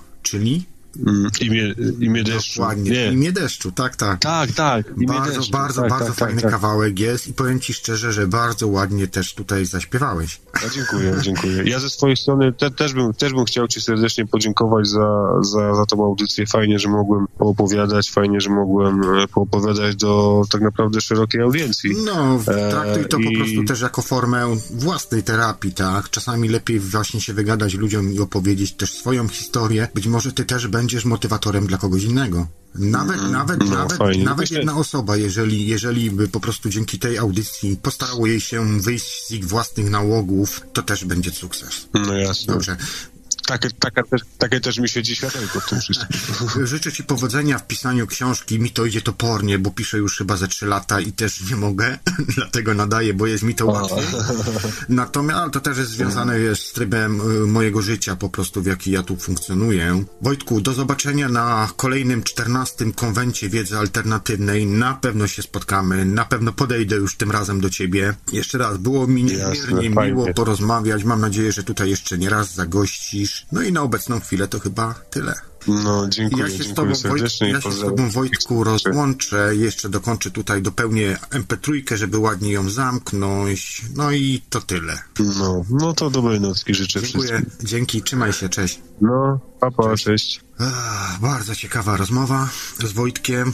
Sam momentami nie wiedziałem, kiedy mam się wtrącać w rozmowę, bo tak mnie Wojtek zahipnotyzował tym swoim głosem. Drodzy słuchacze, jeszcze takie kilka informacji. Przede wszystkim zapraszam Was na stronę www.radiodreamtime.com. Jestem również na kanale dostępny e, Juby John, tam macie playlisty. Dzisiejsza audycja była nadawana w trzech radiach. Radio Paranormalium, Radio Cenzura, Radio Dreamtime. Przypomnę jeszcze, że w Radio Cenzura również jest wywiad z Wojtkiem sprzed miesiąca przed konwentu wiedzy alternatywnej, 13 konwentu wiedzy alternatywnej, więc jak jeszcze coś chcecie się o Wojtku dowiedzieć, to was tam zapraszam. Starałem się ten wywiad przeprowadzić w taki sposób, aby nie był on podobny do tego wywiadu, który przeprowadził Marcin, a bardziej od strony właśnie takiej wizyjnej, takiej sennej, więc myślę, że się wam na pewno to spodobało. Ja wam na dziś dziękuję. Aha, zapraszam was jeszcze na konwent wiedzy alternatywnej, 14 konwent wiedzy alternatywnej, strona to jest y, fraktalna.pl, tam macie wszelkie informacje, kiedy ten konwent się odbywa.